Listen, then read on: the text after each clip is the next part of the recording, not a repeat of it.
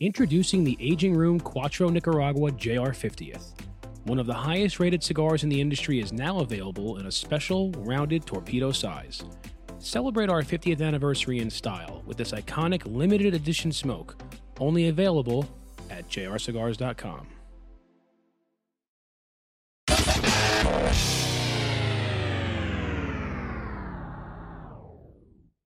Get ready for Smoke Night Live Massa Sensei.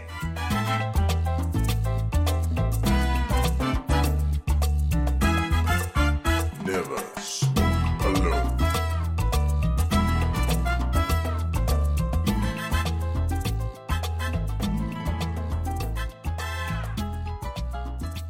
And you come Welcome, ladies and gentlemen. We are live, Smoke Night Live. That is Jordan. Ooh, that was clever. How'd you like that? Loved it. I you- that I didn't even mean to say that. It just rolled. How come that's not our our intro every week? What, so wait, h- remind me what I said. It wasn't even that good. We are live. Smoke, Night, Live, that is. That isn't bad. Maybe that's a T-shirt. There's a T-shirt in there somewhere. Uh, big show tonight. Uh, we got two great guests we're going to bring on shortly. We're going to be talking about Jordan, the future of cigars. Now, there's been a lot of shows dedicated to the future of cigars in regard to like FDA regulation and government um, over-regulation and this and that. Yes. But you know what? Those shows, even though yes, they're important, and yes, we we do them. We did one recently, actually. They kind of make my eyes glaze over a bit. Sometimes I want to just talk about tobacco and marketing and the fun stuff. Right. So tonight's show, we're going to be talking about the future of cigars in regards to the whole process from seed to smoke. Like, how are things changing in the cigar industry? And we've got two bright young stars that we're going to uh, we're going to get their opinions on all these topics. They're going to guide us through the future of cigars. But before we get there, uh, yesterday you may have noticed big, huge announcement on the dojo. The psychedelic turtle two is back, Jordan. Look at this. More psycho-ear than ever. Now here's here's here is some bundles, uh, folks. Uh, there you go. Uh, the only one missing is the green one because we smoked it. um, there is a green one too. So there's five different. Um, there's five different packages. Here's the green one. It's as you can see empty. Um, here's the cigar, Jordan. I don't know if you can get a. Uh, can really Whoa. get a. I thought you. Oh, so you already lit yours up. I already lit mine So, up. There we go. On my one, I'll show you now. They've all got the different colored foot ribbons as can't well. really tell what that Yeah. color is because the, the light's too, bright. But But anyways, here's the cool news about the Turtle Two. All right, so every I th- I think pretty much everybody universally liked Turtle One, um, the blend. But you know, it, wa- there was it, it was a, l- a little bit of a loose draw for some folks and whatnot, and so it was a good cigar, uh, but it had uh, you know it wasn't a perfect cigar. So uh, Erik Espinosa and myself decided let's go let's go back and do it right. and give the turtle uh, its its due. You know, let's give it the right treatment. And so it's a completely new blend. This one has a San Andrés Maduro wrapper on it, and it's made at AJ Fernandez Factory. The Espinoza boys blended something, Jordan, that I gotta say, I, I, I know this is gonna sound crazy, but I literally think it is one of the best Espinosa blends ever that I've ever smoked. Um, if you like a Padron 64, it's in that same flavor realm. There's a s- it's sweet, it's spicy, chocolatey. Uh, it's not overpowering as far as strength goes. It's more on the flavor uh, aspect. Uh, you Mhm. know, it's it's tons of flavor, not yeah, so medium much plus body, but a ton of flavor. ton of flavor, and it just burns beautifully. It's got that nice, soft uh, turtle bo- box turtle press, and Turtle so press. Um, uh, it is a gorgeous cigar, and it's absolutely delicious. We've been smoking them, Jordan, like mad in the studio. Oh. Quinn, uh, studio audience, y- I know you smoked one uh, the other night. You loved it. Give us a thumbs up. If you, it was it was pretty much. He said it's pretty much incredible. so these are going to uh, go on sale August sixth at uh, JR Cigar, eighty nine ninety five per bundle. There will be a special Dojo coupon code. It's not the regular JR Cigar coupon code. There's going to be that won't work with this. It's a special coupon code. It'll save you ten percent. There's um, Get on the email subscription list. yeah, make sure to get on the email subscription list. It's on cigardojo.com if you want to make sure that you don't miss out on this turtle because this thing is this could be one of the dojo's best ever collaborations. It's that good. And I, I, I know I say this every time. I'm always proud when we have a collaborative cigar come out. But this one, Jordan, as soon as we tasted the sample, we were like, holy cow. Like we have hit the big time. Oh yeah, no tweaks. Just do that. Just do Make it do that. now. Take that and do it. So we've been working on this for a long time. It's got the same band as before, but like Jordan says, now they all have foot bands. And here's the one added thing. This year there's 10 hidden tickets, golden tickets to La Zona Palooza in the 500 bundle. So 10 lucky people will get a ticket to go to La Zona Palooza. Now remember, that's just a ticket to enter the event. It doesn't it's not plane and hotel and all that, but you get to go to La Zona Palooza, which is pretty stinking cool. But that's not all, folks. Uh, that is not all the news that we have tonight. We just launched a the massive Camacho contest giveaway on the dojo. There's going to be ten winners. It's the contest starts tonight, and it runs until next Friday night. And we'll announce the ten winners. All you have to do to enter is a be a part of the Camp Camacho group inside dojoverse.com. B just respond to the post that I posted in that group. It's at the top of the page. It's stuck at the top of the page. All you have to do is respond. You can do that once a day. Don't please don't do it more than once a day because if you do, I'll just ignore we'll your ban you. entries. We'll ban you. No, I won't ban you, but and here's what the winners get. I'm going to do it progressively am- amaz- more amazing. Uh, the first thing they get is this cool little um, Camacho barrel Oh, yeah. aged punch cutter. Let's see if I can. Jordan, put it on sexy cam. Sexy can. Says- We're going sexy can. You get that? It's like a punch cutter. That is in, the shape of a barrel. That's pretty sexy. It's pretty cool. It's heavy. It's like got some some some girth to it. oh, Then you get um, then you get the uh, Camacho Grill and Chill Cookbook. Um, every uh, recipe comes with a uh, a pairing recommendation, which is really cool. and there's some uh, there's some badges kind of involved with the grill and chill theme, so this might help you out there. Right. So if you're familiar with the uh, group, um, anyways, uh, and then finally, this is So sorry that was so boring for you. Jeez. this is uh, this is the, the money part. Ten every every winner will get all the things I just showed. Uh, a box of Cigar Dojo Camacho Imperial Stout barrel aged. There's ten cigars in there. We're giving away ten of these packages. Ten! Ten.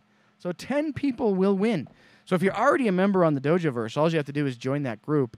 If you're already a member of the Camacho group, all you got to do is respond to that post at the top of the page every single day once, and you are entered. Uh, it's a random.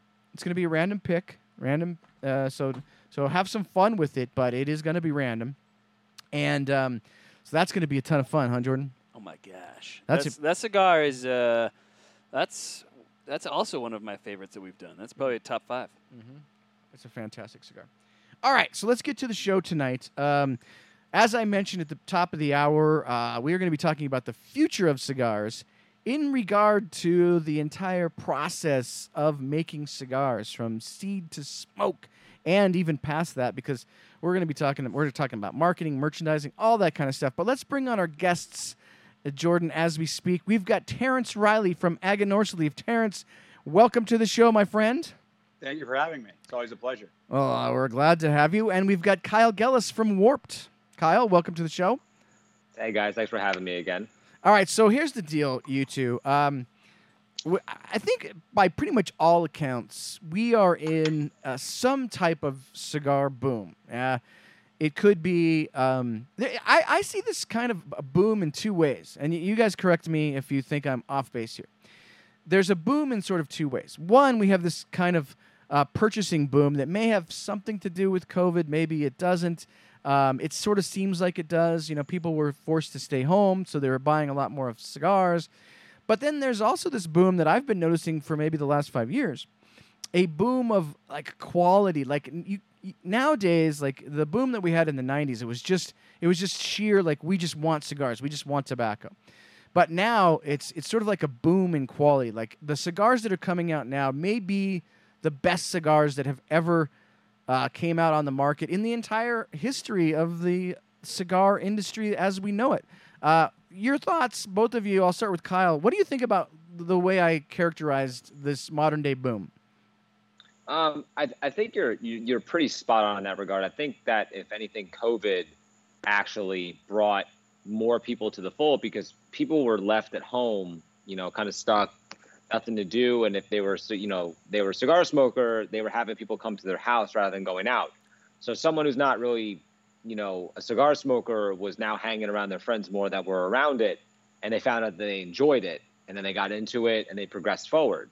So my thoughts on that is that's the correct assumption.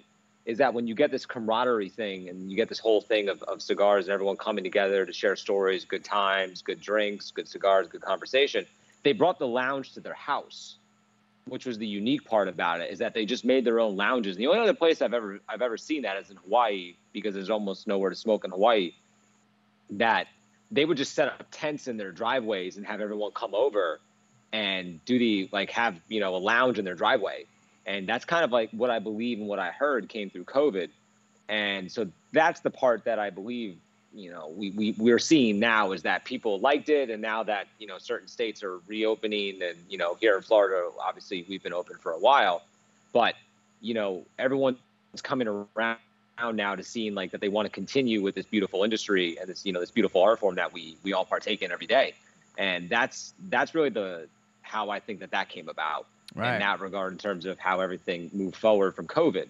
Um, in terms of like a mini boom, that goes back to the whole thing that, that I just said. And then, I mean, Terrence may have a different viewpoint on it, but you know, we'll hear from him. Yeah, Terrence, what do you think about uh, what I said as far as the quality boom? It seems like nowadays it's a, it's much harder to pass on crappy product to consumers. They're a, a little bit more savvy. Uh, maybe it's due to the internet, social media, the access to you know digital stuff, and understanding the access to being able to go down to factories and take tours. What do you think of um, the the idea that maybe it's possible that right now we're in sort of like a quality boom as far as tobacco products are concerned? Yeah, I, I would call it a boon with an N rather than a boom. Uh, it's, it's for the consumer. Uh, the, the consumer has got a great selection of product. It's it's hard to get away with. Uh, you know, again in the '90s they were putting banana peels in cigars, and, and I don't think that really, uh, you know, you know, kept too many people in the business, and so that was a big problem. I think uh, it's the industry has advanced so much in so many ways that the quality is much much better. Um, so in, in that regard, I think you know for the consumer, they've, they've had you know uh, the pick of the litter in terms of of of, uh, of great tobacco and great great opportunities to smoke great cigars. Um, in terms of the, the new people and things like that, I think there's new people, but I, think more what happened is that there's the casual cigar smoker became more dedicated. Like maybe he smoked like once a week with his buddies golfing or something, and then he was working from home and he could get on these zooms with all these other guys smoking cigars, and then he learned about other brands and and uh, I think those guys really. I mean, if you th- if you take a guy that would go to a bar on Friday, cigar bar, and have you know, a cigar after work, one or two, and that was a cigar for the week, and then he works from home and he has a cigar at least every day. I mean, just think of the increase of that. So um, on that side, I think it's it, it, it's just uh, that that behavior has been changed for so long that it's going to be a while. Um, you know, before that, it, it, can't be like this forever. But Mm. but it's not like the '90s, like you said, where it was just simply like kind of a fad, and then it went away. Now people's behavior has been changed, and and that's tip- once you do that, it's a hard thing to do. But once you do it, it's hard to change back.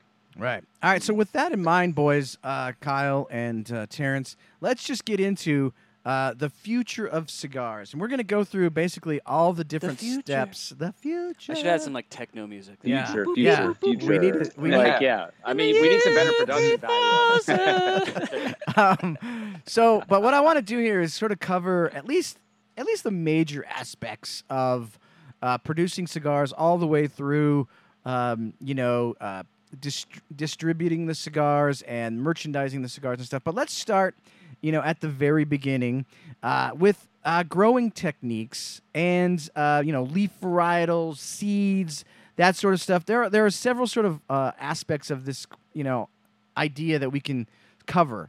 Uh, one is uh, new growing regions. Like you always imagine, like there's got to be other cool places to grow tobacco, and we've seen some of this. You know, with CAA doing the Amazon basin stuff, we've seen some cool stuff coming out of Costa Rica. There's uh, there's always like you know like the fringe stuff around Jamaica and Brazil. Um, do you guys foresee? Uh, you know, uh, companies exploring new growing regions to produce maybe uh, different flavors, different styles of tobacco. Is is that something that will become more popular as as we uh, head into the future? I'll start with uh, let's start with Terrence on this one. Uh, so I think they, that will happen because people need tobacco. So you need to find new places to to grow. I, I, I would say though that generally speaking, that that's a difficult uh, process. Um, if you look at tobacco requires now it's the soil, it's the it's it's it's the climate, and then again there's regions of like Nicaragua, for instance, where you'd be like, oh, this will be great to grow tobacco, and then it's too windy and it, and it doesn't work for that reason. So uh, it's very difficult to find the right conditions to grow really uh, high quality tobacco. And yeah, I, I mean, you can implement a, a, leaf of this or a leaf of that from different places and, and kind of add a different characteristic. But generally speaking, I think it, it's hard. I don't think there's some like Shangri La of tobacco somewhere um, that's gonna, you know, be all, all of a sudden available to people. I think it's going to be one of these things where um, the the the areas that have always been productive are going to continue to be the the prime sources, and and yeah, there'll be some new areas that add something, but we're very lucky because we get to use uh, some of the best growing regions in Nicaragua uh, and some of the best farms that have been great farms for for a long time. Uh, some of Somoza's old farms, things like that, and uh, and so that's still kind of where our bread and butter is, and, and tobacco from North Korea or wherever else that they figure out they can grow something. Um, you know, again, what the heck? I mean, it's interesting, but but I don't think, generally speaking, it's going to ultimately change the industry that much. Terrence, Elon Musk is going to be growing tobacco on Mars in like ten years. Come on, everybody knows. Probably will. Uh, Kyle, what are your thoughts on what Terrence just said? He sort of uh, summarized it in a way where it, you know, it seems like the, the, the regions that we we get tobacco from now other than maybe some small exceptions here or there, uh, will will remain the, the the the main growing regions in the foreseeable future.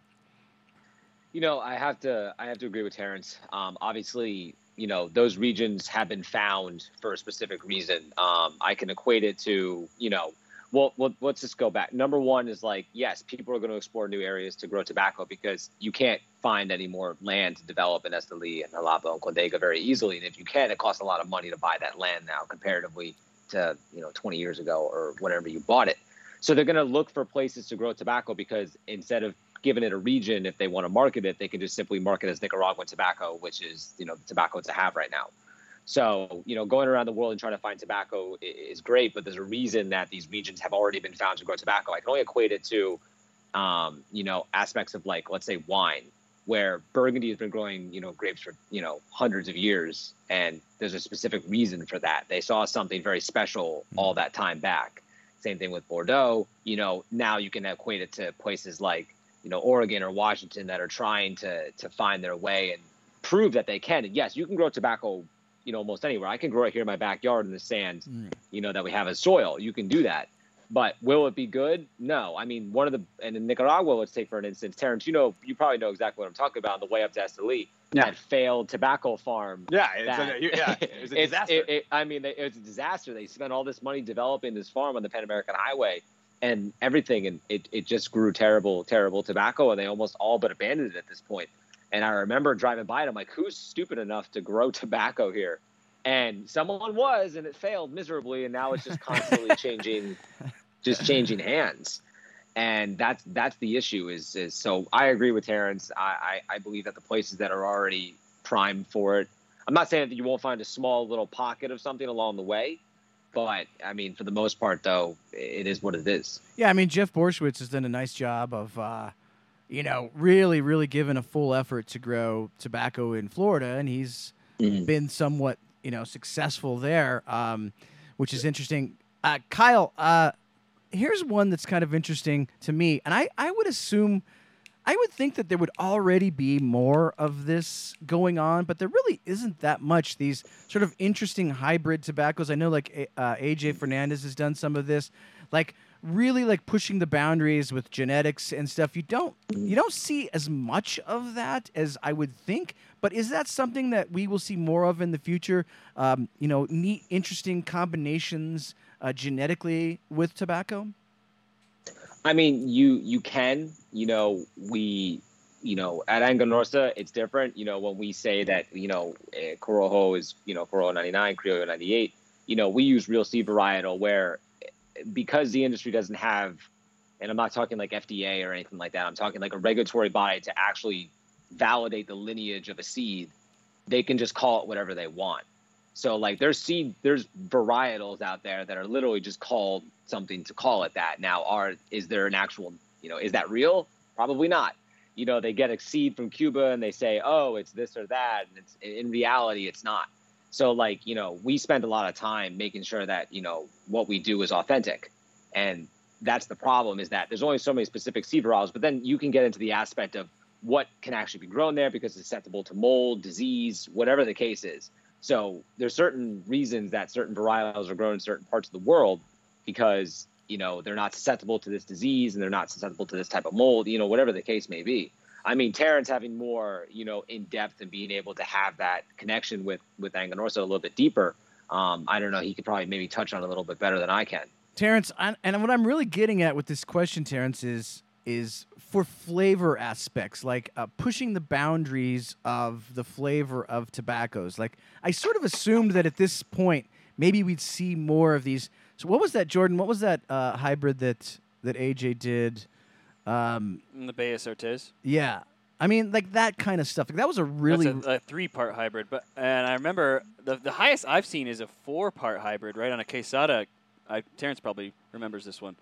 Yeah, no, the uh, God, I, I, it was Sumatra, uh, Habano.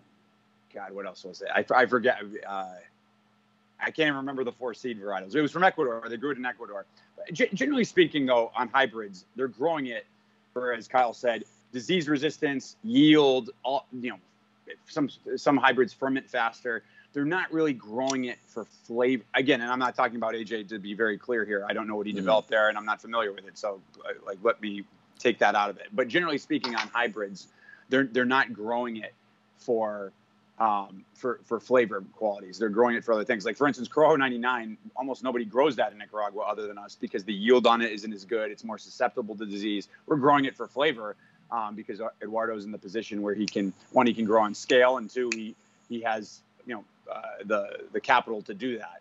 Um, but generally speaking, you know, I always use the example of tomatoes at the grocery store. The tomatoes at the grocery store are there so because they can make it to the grocery store from Florida to Ohio or wherever they're going, and they don't bruise too easily, they don't ripen too fast, and that's really and again, it's understandable because your money's always tied up in tobacco. So if you can turn that into cash quicker or or, or more cash, um, it makes sense to to do, to do that. And and that's not to say you can't develop interesting varietals. Like uh, we have a Corojo 2012 coming online soon, which is we're really excited about.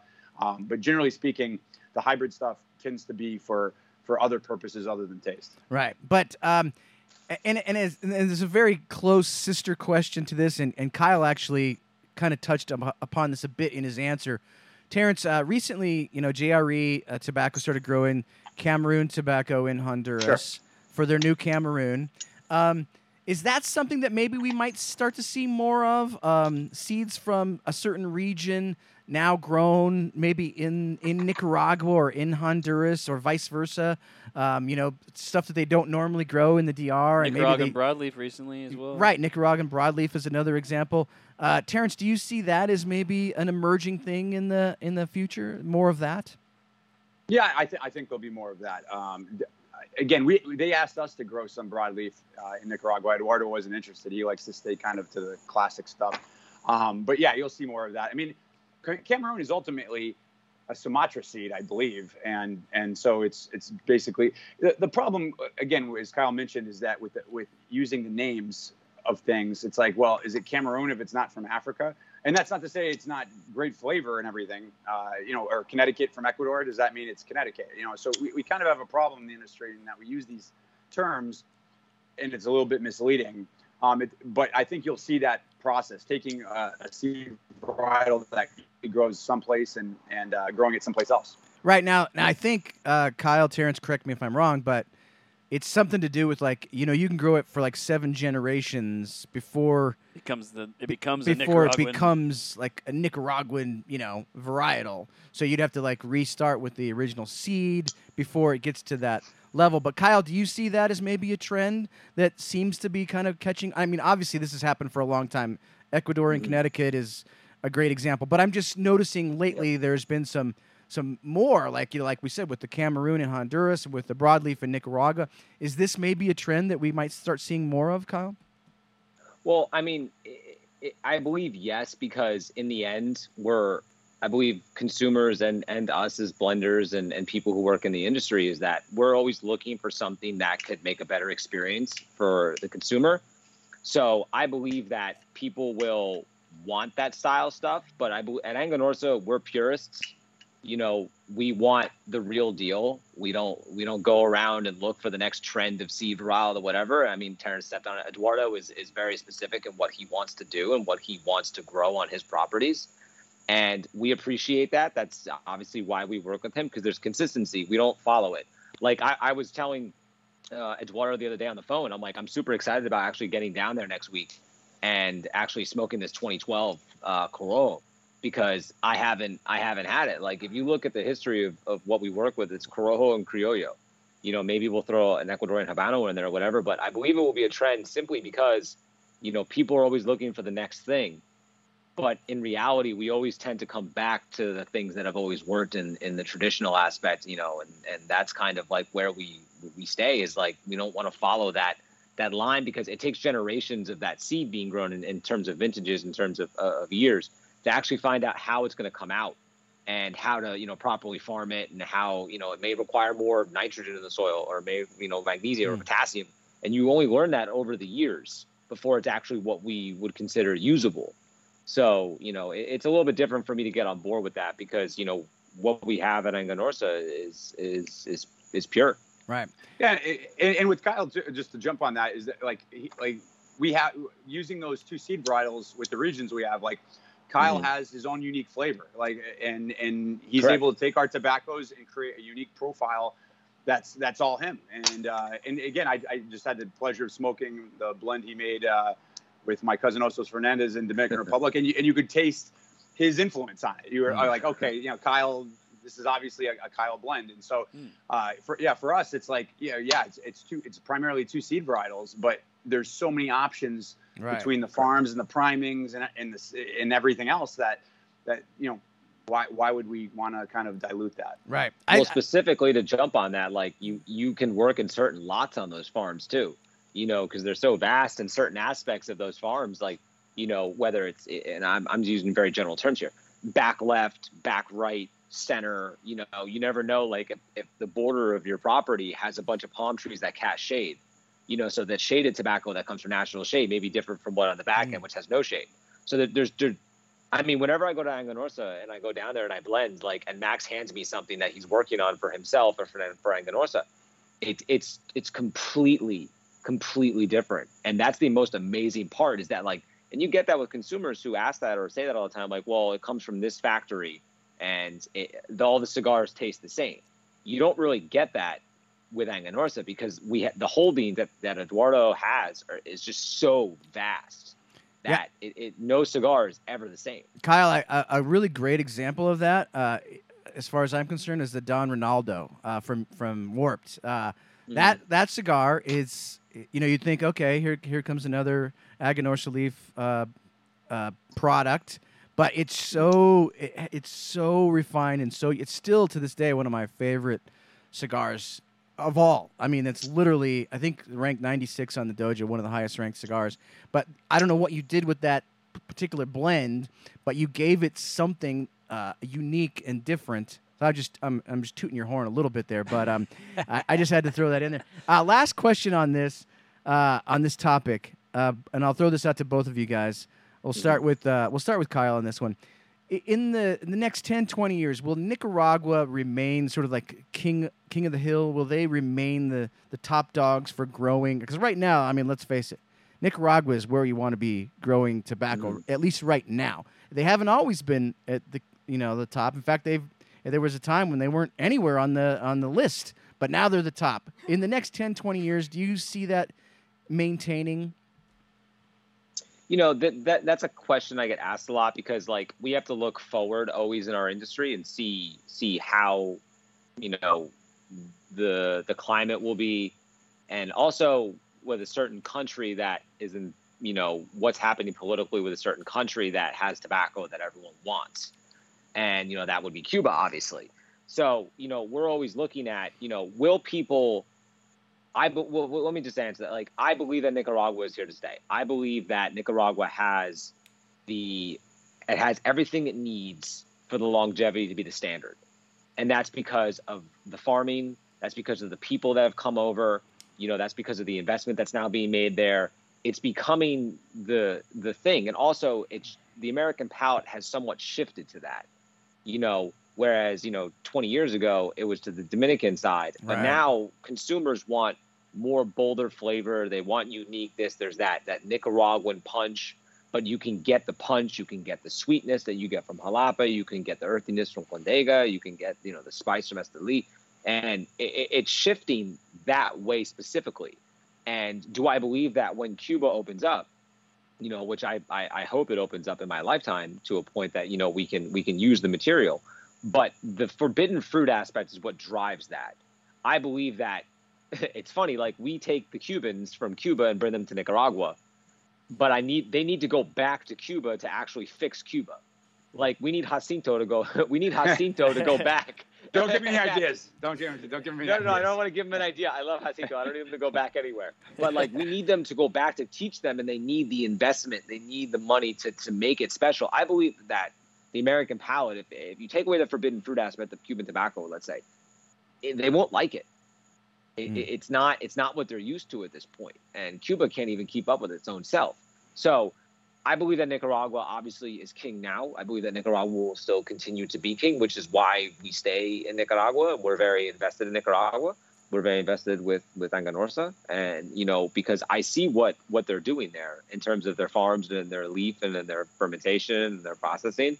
And there's a specific reason that you know you have that signature flavor of Aganorsa, and that's because they know how to work the land. What do you think about that, Terrence? Uh, Nicaragua, will it remain uh, the place to be for the next 10, 20 years or foreseeable future? Yeah, I, I, I think it will be. I, I, the, the the for the reasons Kyle said, I think the only X factor, of course, and with, this is with all Latin American countries, and now maybe even our country, political. Is, uh, Right. you know, Political. yeah, they, they, they've got an election coming up this fall, Yep. and you know who, who knows Yep. what's going to happen with that. But but uh, but beyond that, I mean, if you look at just purely the from from the perspective of the the quality of the land and the tobacco produced, um, Nicaragua is going to be tough is going to be tough to beat so long as you know they don't blow the place up. right. By oh the man, speaking speaking of that, I'm getting texts from my Cuban friends saying, uh, "Shout out to the to the Cuban people, free Cuba, baby, we're with you guys." So uh, shout out to those We're folks. all we're all with you. Yeah, and that would be great, right? Like to see that open up, like to give blenders like uh, Kyle and and and whatnot, uh, you know, that Cuban tobacco. If there was ever that that opportunity where that op- that opened up, that would be incredible, right? Like, Well, funny, funny enough, actually, I think it was a few years ago. This was when Arsenio was still alive. Um, uh, Jacinto came back from Cuba on a trip, and he brought back a bunch of and he brought back a bunch of leaf. And it was actually the first time I actually got to blend, you know, Cuban tobacco. But I was in Nicaragua, and I mean, I, I want my hands on it just as much as the rest of them. But I would like my hands on it if the team at Aganorsa was actually the one caring for it and fermenting it. right? Hey, uh, That's the you know the deciding factor. Yeah, right. Um, hey, Terrence, you could be right. This we we've we're halfway into the show. We've only got through our first segment, so I, Uh, uh, listen, we, listen. We talked about this before the show. Everyone who's watching, we're like, "There's no way this is going to go an No, hour." If we really want to dive into this for Terrence and I, there's only a certain way. it's it's gonna happen. But folks, uh, this show is sponsored by JR Cigars, one of the world's largest online cigar stores. JR's inventory ranges from everyday bundled cigars to incredibly high end boxes, plus a large selection of cigar accessories. This year, JR Cigar is celebrating their 50th anniversary. They'll be celebrating all year long with amazing promotions, contests, sweepstakes, and several limited run projects with your favorite manufacturers. Turtle.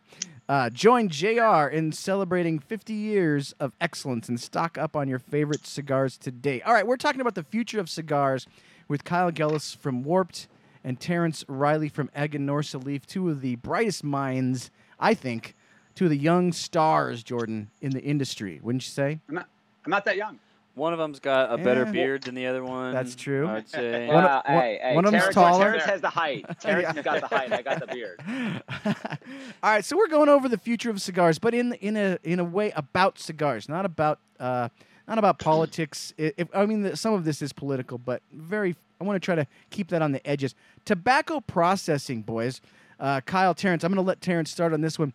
Uh, Do you see changes in the processing of tobacco? We see, you know, the Perdomo factory um, uh, aging for a second time in, in you know uh, uh, bourbon barrels, which is a little bit different. They use smaller uh, pilons. Uh, do you see Terrence the uh, processing, fermenting of tobacco changing? Like we've been to the AJ Fernandez factory, and it's literally like it's like a it's it's it's like a futuristic version of what you see in a lot of places. How is that evolving in today's world as far as processing tobacco? Well, again, I, I, we, we do things the traditional way, the old, the classic way, and we kind of like it that way because it works, and that's why everybody did it in the past, and that's why we're doing it now. Um, there, there, there are changes, of course, and there's technologies that can be implemented that are useful, but generally speaking, uh, we kind of try to keep as close to the traditional methods as possible, and that's because ge- generally new processes are, are meant they're they're not they're uh, how do I say this? They're generally meant to speed the process along. They're generally meant to to g- turn that crop into money faster, basically. And so they're not meant necessarily to uh, to improve flavor and aroma and things like that. Um, and again, that's understandable. It's it's a you're, the joke in cigars is you want to make a million dollars, start with two, and it's, it, your your money's always tied up in tobacco. I mean, you, you, it's a it's a cost to grow, cure, ferment, age, blend, roll to distribute. You know, it takes a long time to turn that that all that investment back into money, and uh, if you can do that a little bit quicker, um, then you know it's that's understandable. Um, so so I think you'll continue to see uh, efforts to speed that process along and do it quicker, but it, it's very you almost always lose flavor and aroma. I mean, you, you can you can ferment faster. There's there's hybrid seeds we talked about before that you can that will ferment faster uh, naturally. Um, but really, anytime it's a quote Fuente, you can't rush the hands of time. And uh, anytime that you you try to speed the process along, that that generally r- affects flavor and aroma and overall experience. So I, I think you'll see that because um, you know from a business perspective, but uh, for us, we're we're doing as little of that as uh, as possible. Now, Kyle, I, I've always appreciated the one thing I really appreciate about Warped is you have an uncanny ability of combining what I love about the vintage feel of cigars, but infusing a, sort of a modern take on it. Does uh, exploring uh, different fermenting techniques, aging techniques, processing te- techniques, uh, does that move the needle for you at all, Uh, or do you you pretty much say like I just want the the tobacco the way we're getting it uh, currently? You know, I, I mean, there's there's been some innovations that, like Terrence said, you can rush you could rush time if you want. Um, there's also processes to turn you know bad tobacco into decent flavored tobacco. You know, platoon, and you know the processes that you don't really want to use if you're creating a pure product. Um, you know, for for us, we we, we I always look at everything. I I, I always want to learn. I'm always trying to see like what certain things do to tobacco um, sticking it in a barrel aged and all that stuff. You know, that's great. That's innovative. You know, you're trying to find, you know, the, the next road forward and that's fine. But we actually like to go back, you know, like Terrence said, it's, it's, it's very pure in what we do. We're very traditional and that's why the tobacco is the way it is. And that's why our flavor is the way it is. And that's why the flavor of Aganorsa is the way it is. You know, we're not as, as, as a company for Warped, I'm not interested in, in new technologies. I'm not interested to rush anything, and which is why like you have a problem like sometimes getting our product is because we wait, you know, and waiting is the way to go. And you know when you go to Aganorsa, I've been to a lot of factories and I've been to a lot of you know fermentation warehouses, and you know I always like to go back to you know Aganorsa just to to to, to feel like the old world. Is because you get the better product. You have to wait. You have to to look at things differently. You have to appreciate time and in order to to understand it. So uh, while I I appreciate people who want to push forward and find new and innovative ways, tobacco is the way it is. It, you know, there's nothing wrong with the way that it was being you know processed you know before, and I I don't I don't think that innovative ways to speed you know nature along is is, is really needed if your if your land is good if your farming is good and your team is good then you don't you don't need those processes. We're like the then worst again, people to I- have on the show. Like everyone's like, what, what new Yeah, innovative seriously, things? Like, we- nah, we, we hate that stuff. yeah, we're, yeah, yeah. We're like we're ter- we're terrible with that, man. Like it's it's, Uh. it's people people don't understand. Like you know, if you want a cigar and you want the art form of a cigar, you have to appreciate the time it takes. And really, I, I mean, appreciating time and take things slower. Like as a young as a young guy, like you know, and I'm still, I guess, relatively young in the, in the grand scheme of it. I remember just sitting with Arsenio and him talking about the processes and just you know the laid back nature of them. It, you need that laid back, calm nature to understand tobacco because it will tell you when it's ready. And if you rush it, you're going to get garbage. Right. And you know we don't we don't want any part of that, and the people we work with don't have any part of that. We got a good thing. We don't we don't want to mess with. Uh, it. Right. Now I, Correct. I We- we don't agree wanna mess with you with it. guys that you you definitely cannot rush this stuff. Kind of the same. I think bourbon's the closest parallel. Like the the bourbon industry, it takes you know decades to perfect the stuff, and so you. There, and there's been tr- there's Yeah, been exactly. innovations to I try to rush bourbon, and it never works. But there are there are other ways that, that bourbon innovates, and like you know maybe they'll they'll age the barrel on a boat out at sea, or you know like Mhm. that that kind of stuff. And even cigars have you know Similar techniques, like similar techniques. You Yeah. can even bourbon barrel aging I, cigars. I, I think that isn't it isn't it wise? I mean, wouldn't you guys both agree that it is wise to at least be constantly exploring uh, other techniques? Um, you know, I, I I appreciate that from a perspective of trying to move forward in industry and trying new things. But then again, like, what do you want? Do you want, you know, a traditional cigar, or do you want a cigar that was aged in bourbon, where the bourbon or a bourbon barrel that has more, the bourbon barrel has more influence than the tobacco? To me, and that this is just me talking of, to myself, and you know, the way we operate and the way we we see things at Warped is that I don't need the influence of other objects to get where I need to go. I just need to go into the into the the the bail room at Aganorsa and I can find it. You know, I don't want bourbon influence in my cigar.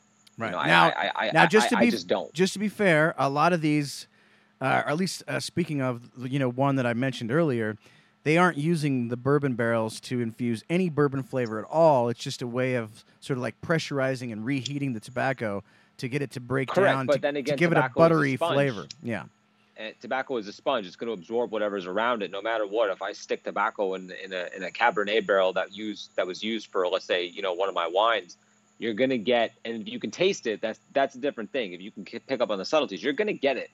What, no matter one way or the other, you're going to taste some form of influence from it. Right. And you know, to me, like I want, I want from farm to barn to, to fermentation to bale to cigar. I don't need, I don't need anything in between.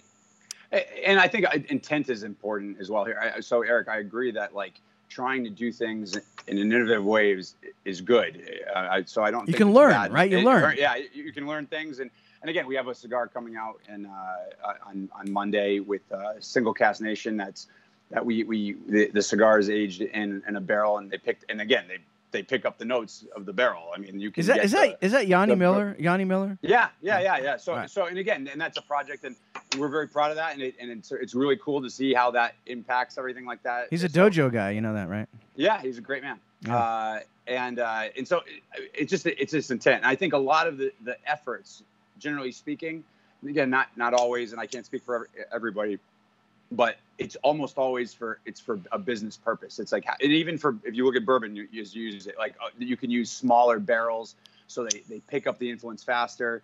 Um, you know, there, there's all sorts of things that that are usually done, but it's to speed the process along.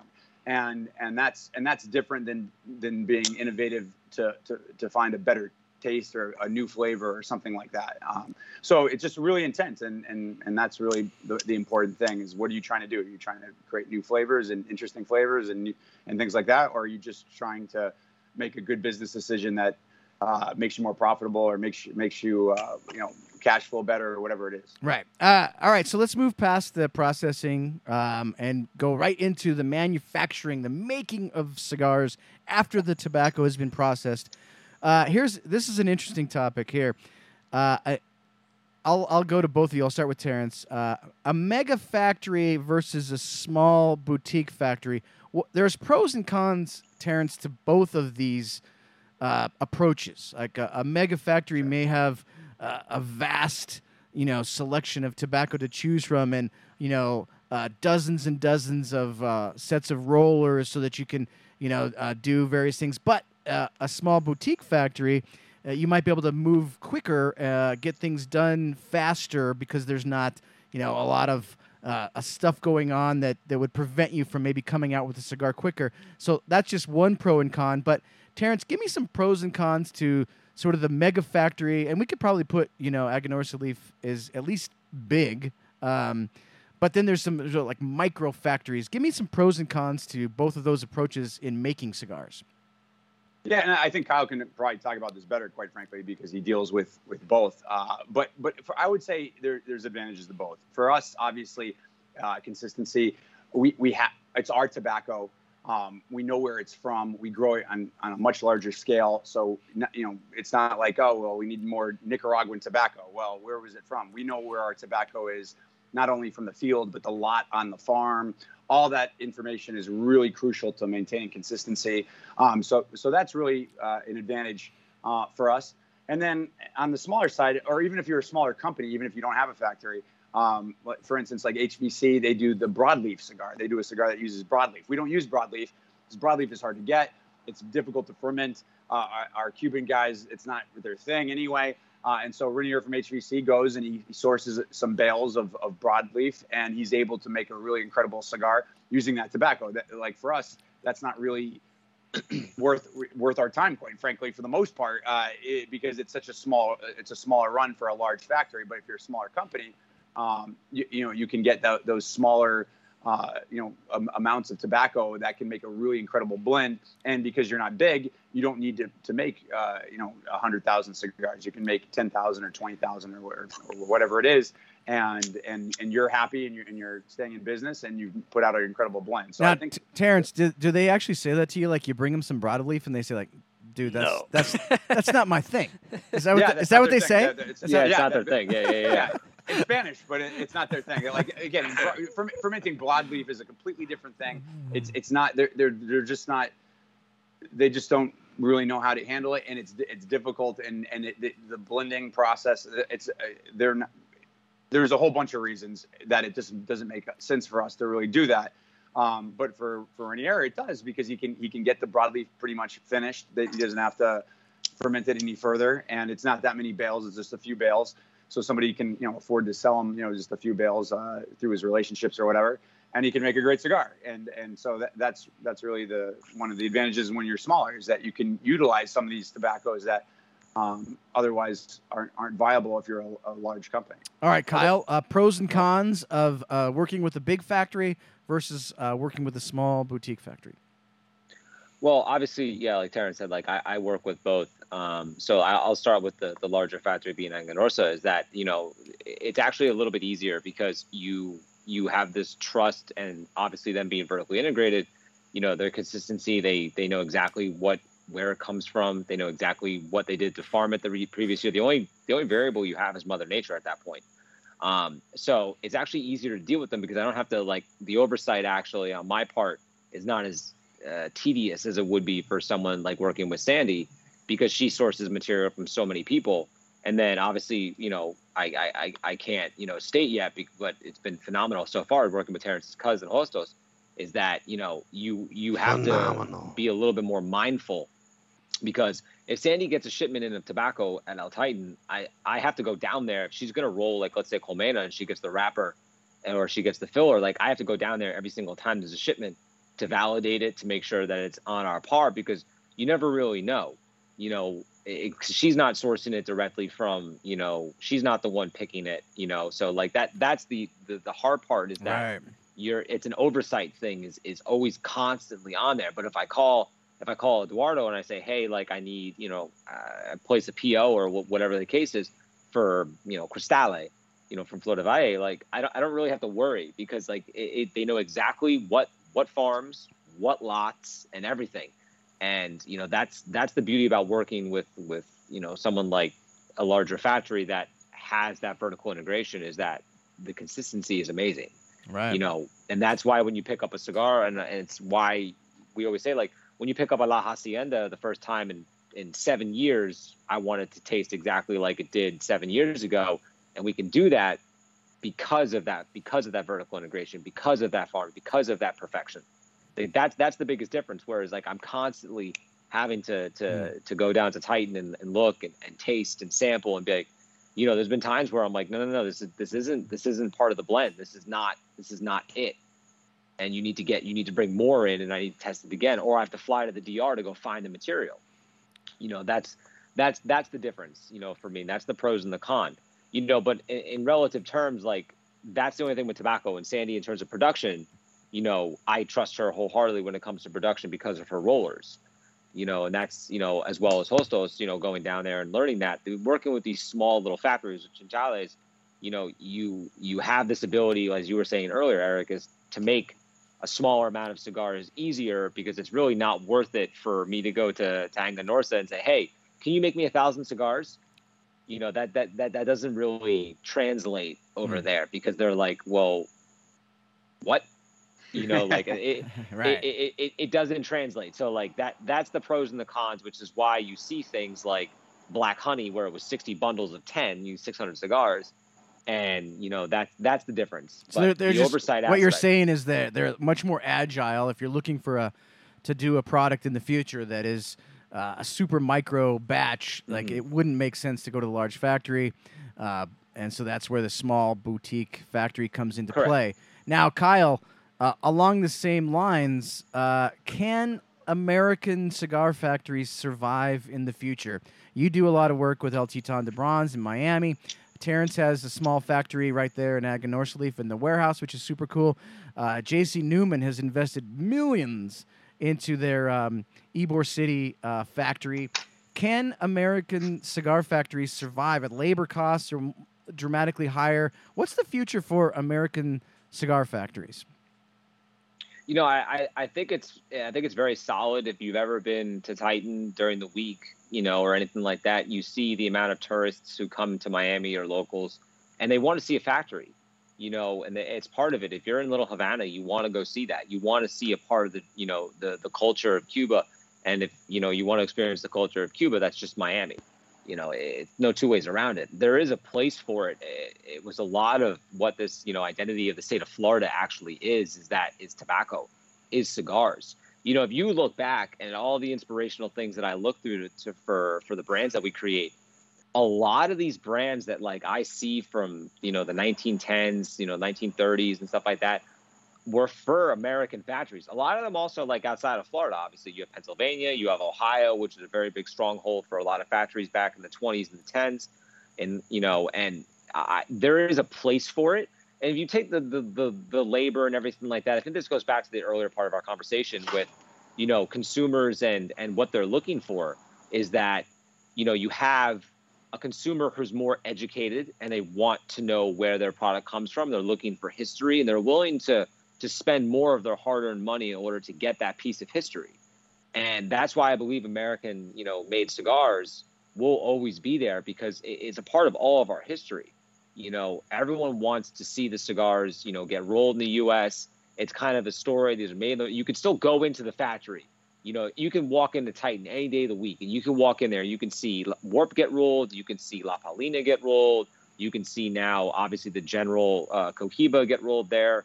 You know, so like the Drew Estate, uh, the Drew Estate Miami gets rolled there. yeah, the Herrera Miami. You, there's so much that you can see, and like it actually means a lot because like I, whether or not they know that I own Warped or physically, you know, who I look like or whatever, I've been in the factory sitting at a rolling table, just just rolling little churros full of material, and people walk in and they ask Sandy like, "Is this where you roll La Colmena?"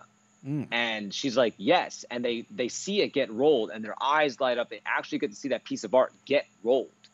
You know, Right. that's such an important part of our culture in in tobacco is is seeing you know just human hands actually make this beautiful thing that like gives us this experience and gives us this luxury.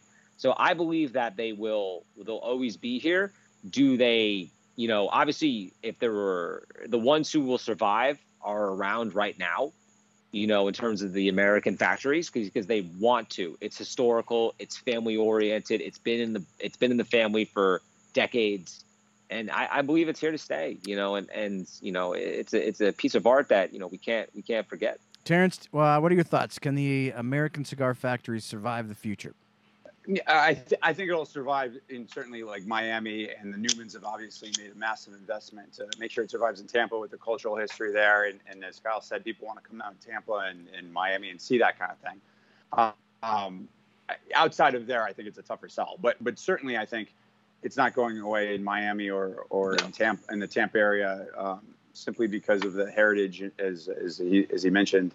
Um, you know, again, providing that uh, you know the government doesn't ruin it all. But uh, Correct. but, but aside from that, uh, uh, you know, I, I think I think it's viable. I mean, like like you said, you know, people people are interested in that. I mean, general, you know, that my I, I, I buy one. You know, I bought that Cohiba. I, I said, Yeah. oh wow, Sandy's making that, and and uh, you know, so I, it was like thirty bucks, and I, I got one. So um, I now have all the cigars I can smoke. So.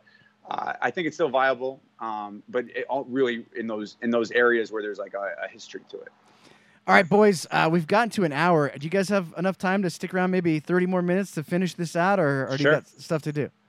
I'm like Richard Gere and Officer and Gentleman. I got nowhere else to go. All right, all right. all I got I got cigars in front of me. I got some bourbon. I got nowhere else to go. By guys. the, by the way, bourbon. by the way, Kyle, show show the audience Yeah. what you're drinking tonight. So actually, we can use this intermission. Uh, you know, uh, Terrence, if you want to go refill, go refill. Oh, good. Uh, thank you. I'm gonna go refill. Yeah, you're welcome. I don't know. I don't know where my camera is, but we have obviously George my, T. my Stagg. Oh, we have Oh! Stagg. That's part of the antique So- collection from Buffalo Trace. There's Jordan. What do we got? We have uh, uh, George T. Stagg, uh, Sazerac, um, hmm uh, Thomas Handy. Uh, you have the Eagle William Rare LaRue Weller. and the William LaRue Weller. That's the five. And the the most powerful one is what Kyle's drinking, which is essentially Now, it's essentially a barrel proof Pappy. the Stagg Van and the Winkle. Weller kind of go back and forth. You'll see 140s on both of those guys. Yeah, actually, it's the William LaRue Weller that's basically uh, barrel proof Pappy Right. Van Winkle. So I, I, I Terrence Well, I mean, like I. I told you guys, I told you guys before, I was very, very torn about what to bring on the show tonight because, like, it was between this, there was the the Willett um, Estate Bourbon, or actually, I forgot I have it. Um, a buddy of mine came back from Japan um, right before the pandemic, and I hadn't opened it yet, but he brought back the Japanese um, uh, blends. Mm. And I was contemplating opening that, but the stag just called my name, so I was like, "Oh, we gotta go to the stag." now we know You that know. we you really can't go wrong with any of those. we know that we know that Yeah. Terrence is drinking Sam Adams. Yeah. So I'm having I'm having the Wi- Widow Jane, uh, ten years. Uh, Just a Widow it's four- Jane, though, Forty-five. Uh, 91 There you go. Yeah. okay, There yeah, you go. There you go, buddy. that's that's good Get stuff. It in. All Yeah, right, that was now- a gift from uh, our friends at Amendola. There was a question or two. Um, Yeah. I'm trying to go. re- They're kind of far back, but one of them was for Kyle. Um, Jeff Howard, I think, was wondering where you get your pipe tobacco made. Is that Aganorsa also, or is that just totally different?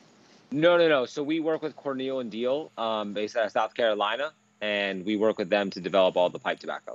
All right. Good. All right, let's jump ahead to cigar marketing and merchandising. That's sort of the, the next step in the process. And, and as far as I'm concerned, uh, we're doing what I do, being in marketing. Uh, this this is kind of like uh, the most interesting topic to me. Uh, I'll, I'll start with Kyle on this one. Uh, more and more companies, Kyle, uh, cigar companies, are examining the way other uh, other markets treat their merchandising and how the product appears on the shelf for the consumer. How do you see cigar merchandising inside the brick and mortar, or maybe even on an online retailer? How do you see uh, merchandising evolving maybe over the next ten years? Well, I mean, I, I think you already kind of saw a lot of that from some of the the larger um, brands, uh, conglomerates, um, you know, Camacho and all them. Uh, years back, started making brightly colored boxes and all that type of stuff, and you know, they were a little bit ahead of that trend in terms of drawing uh, consumers' eyes to a box and a humidor based upon all natural wood colors. You know, so that that was kind of the first step in terms of people making an investment in terms of in in shop, you know, merchandising and, and changing. You know, but I see that the more and more that I look at it, and I don't really look outside of my own realm. Um, I, I've been very vocal about that. You know, I concentrate on warped. So, you know, but the more and more I see a lot of people are some people are going into to brightly colored boxes and all that stuff to try to grab the shelf attention. I have a different viewpoint on all that, but that's a whole different off-topic thing. Um, you know, I see that people are going back more traditional. I see that, you know, lacquered boxes, maybe painted boxes. That's fine. You know, lacquered and natural. And I believe that the cigar is is the focal point. The it's an old thing, and actually, you know, I, I think it was like I don't know, like seven or eight years ago, I was sitting at, at, at Tropical with Palmer and we were talking about like the Flor del Valle band, you know, and when I first made the first cigar with him and he looks at me, he goes, Kyle, he goes, the band will get them once, but the cigar will get mm. them forever. Right. And, you know, that was, that was a mind opening thing that Paul gave me advice on. And because I, I, I, obviously I put a lot of, you know, effort and everything like that into branding, but he had the point is like you need to concentrate a little bit on on the packaging and the branding obviously but it's the cigar. You can get anyone to buy something once but if it doesn't produce and it doesn't you know perform you're not going to get them again. So I, I i like to go back and and think that everyone is kind of at this level in terms of cigars has a new bar that everyone needs to follow in terms of quality. And i believe that is more important than the merchandising part at this point. It, it's the, the, quality of cigar, it's it's the consistency of it, and it's the you know the genuineness of it. it. It's so much, but to me, like I'm not trying to sling pink boxes on a on a shelf. You know what I mean? It's just all of our boxes are natural, and with this, after after being in the industry for 15 years and making cigars since I was 18 years old, this is the first year I've ever made a lacquered box and hmm. that was with with Hostos. That was the first time I've ever used lacquer on a box, and I thought I was breaking the mold with that. um, now, Terrence, you with your uh, Supreme Leaf, you can see this. you can see this cigar from space. It's. I'm pretty. I'm pretty sure Elon Musk. Well, funny enough, where hold on, I was actually smoking one uh, the other day. I was just actually showing Terrence before, but I was actually smoking. Uh, nice Supreme Leaf. Yeah. So like it's just like yeah, no, it's eye catching as all as all get out. But you know, like I said before, that cigar actually performs. Now, Terrence, uh, talk a little bit maybe about this uh, as far as you see merchandising and how you see merchandising evolving in the cigar industry in the next uh, few years. So uh, again, I, I, think ultimately you've got to have a great product, and that's that's the key thing. I, I, I do think as you across the industry, you're going to see more in, in, terms of an effort to be consistent. Like Kyle, again, he's doing a lacquered box for the first time. He has very consistency in terms of his packaging. I think that's kind of important. Um, and we've not honestly done a great job of that. We're working on improving that um, so that when you look at the shelf, it's identifiable. And Perdomo does an amazing job of this. You look at a shelf of Perdomo, it's all Perdomo, and you know it's all the same company, and it, it, you know it's not all the same because there's different styles and things like that. But you know it's Perdomo and uh, and I think you're going to see more and more of a of a shift towards that. Um, in terms of, I think traditionally what would happen is a bunch of guys would get in a room and they would just kind of create something, and it you know it might be awesome, but there wasn't in terms of how it fit into the brand overall and, and the other brands that currently exist and, and all the, that kind of stuff. And I, you're seeing more effort to create a sense of uniformity across across the brand so that when the, the consumer who's got a lot on his mind and has a lot of things going on walks into the humidor, he sees that section of, of the shelf that you're on, and he can say, oh, "Okay, look, there's that, that you know, look at this brand over here." Um, you know, whereas a lot of times you can have a full shelf in the humidor, you know, packed with your brand, but nobody would ever really know it's all the same company because the packaging is so diverse. Uh, so I, I, think there's a shift towards that. Terrence, how much thought, pre-thought, do you put into that aspect, like thinking ahead, like all right, so like we have this, you know, uh, uh, set of products that we w- would like to put in a brick and mortar, but um, you know, how much effort and and mental uh, input do you think ahead to say, hey, this this needs to, you know, this is our I, I know you've just recently started redesigning the bands. They're they're by the way they're gorgeous. The new Aganorsa Leaf logo is absolutely gorgeous. I love every every bit of it. The new branding is fantastic. So it seems like maybe you're kind of rethinking, you know, how your product is going to look on the shelf when a consumer walks in and looks at Aganorsa Leaf. Yeah, we, we just want them to see that it's Aganorsa. We want them to see, okay, this is clearly an Aganorsa product, and so the, the logo being on there is important. Uh, again, we want to we want to have various degrees of that depending on what it is. So if again, you take Mondavi wine, you know, there's Mondavi and then Mondavi Select, and then there's like Woodbridge by Mondavi whatever it is, and and and so that Mondavi is always there, but it's it's it's proportional to to where it is in the product line, and and so moving forward, you're going to see over the next year a lot of of, of uh, effort to to to create that uniformity where you know that when you're looking at that shelf that we're on, hey, this is all Aganorsa. It doesn't all look the same, but it's all Aganorsa. Right. Uh, Terrence, uh, this is a real quick one for both of you guys. I don't want to spend a ton of time on this particular one, but uh, given this is the only question I have tonight, I think that has anything to do with uh, regulation and government intervention too much. But uh, just quickly, how do you see? Like right now, Acid is one of the top-selling cigars in the world. Right? It's like number three uh, or so usually in the world as a top-selling cigar. How do you foresee? Uh, infused and flavor cigars. What's the future of those given the climate that we're in?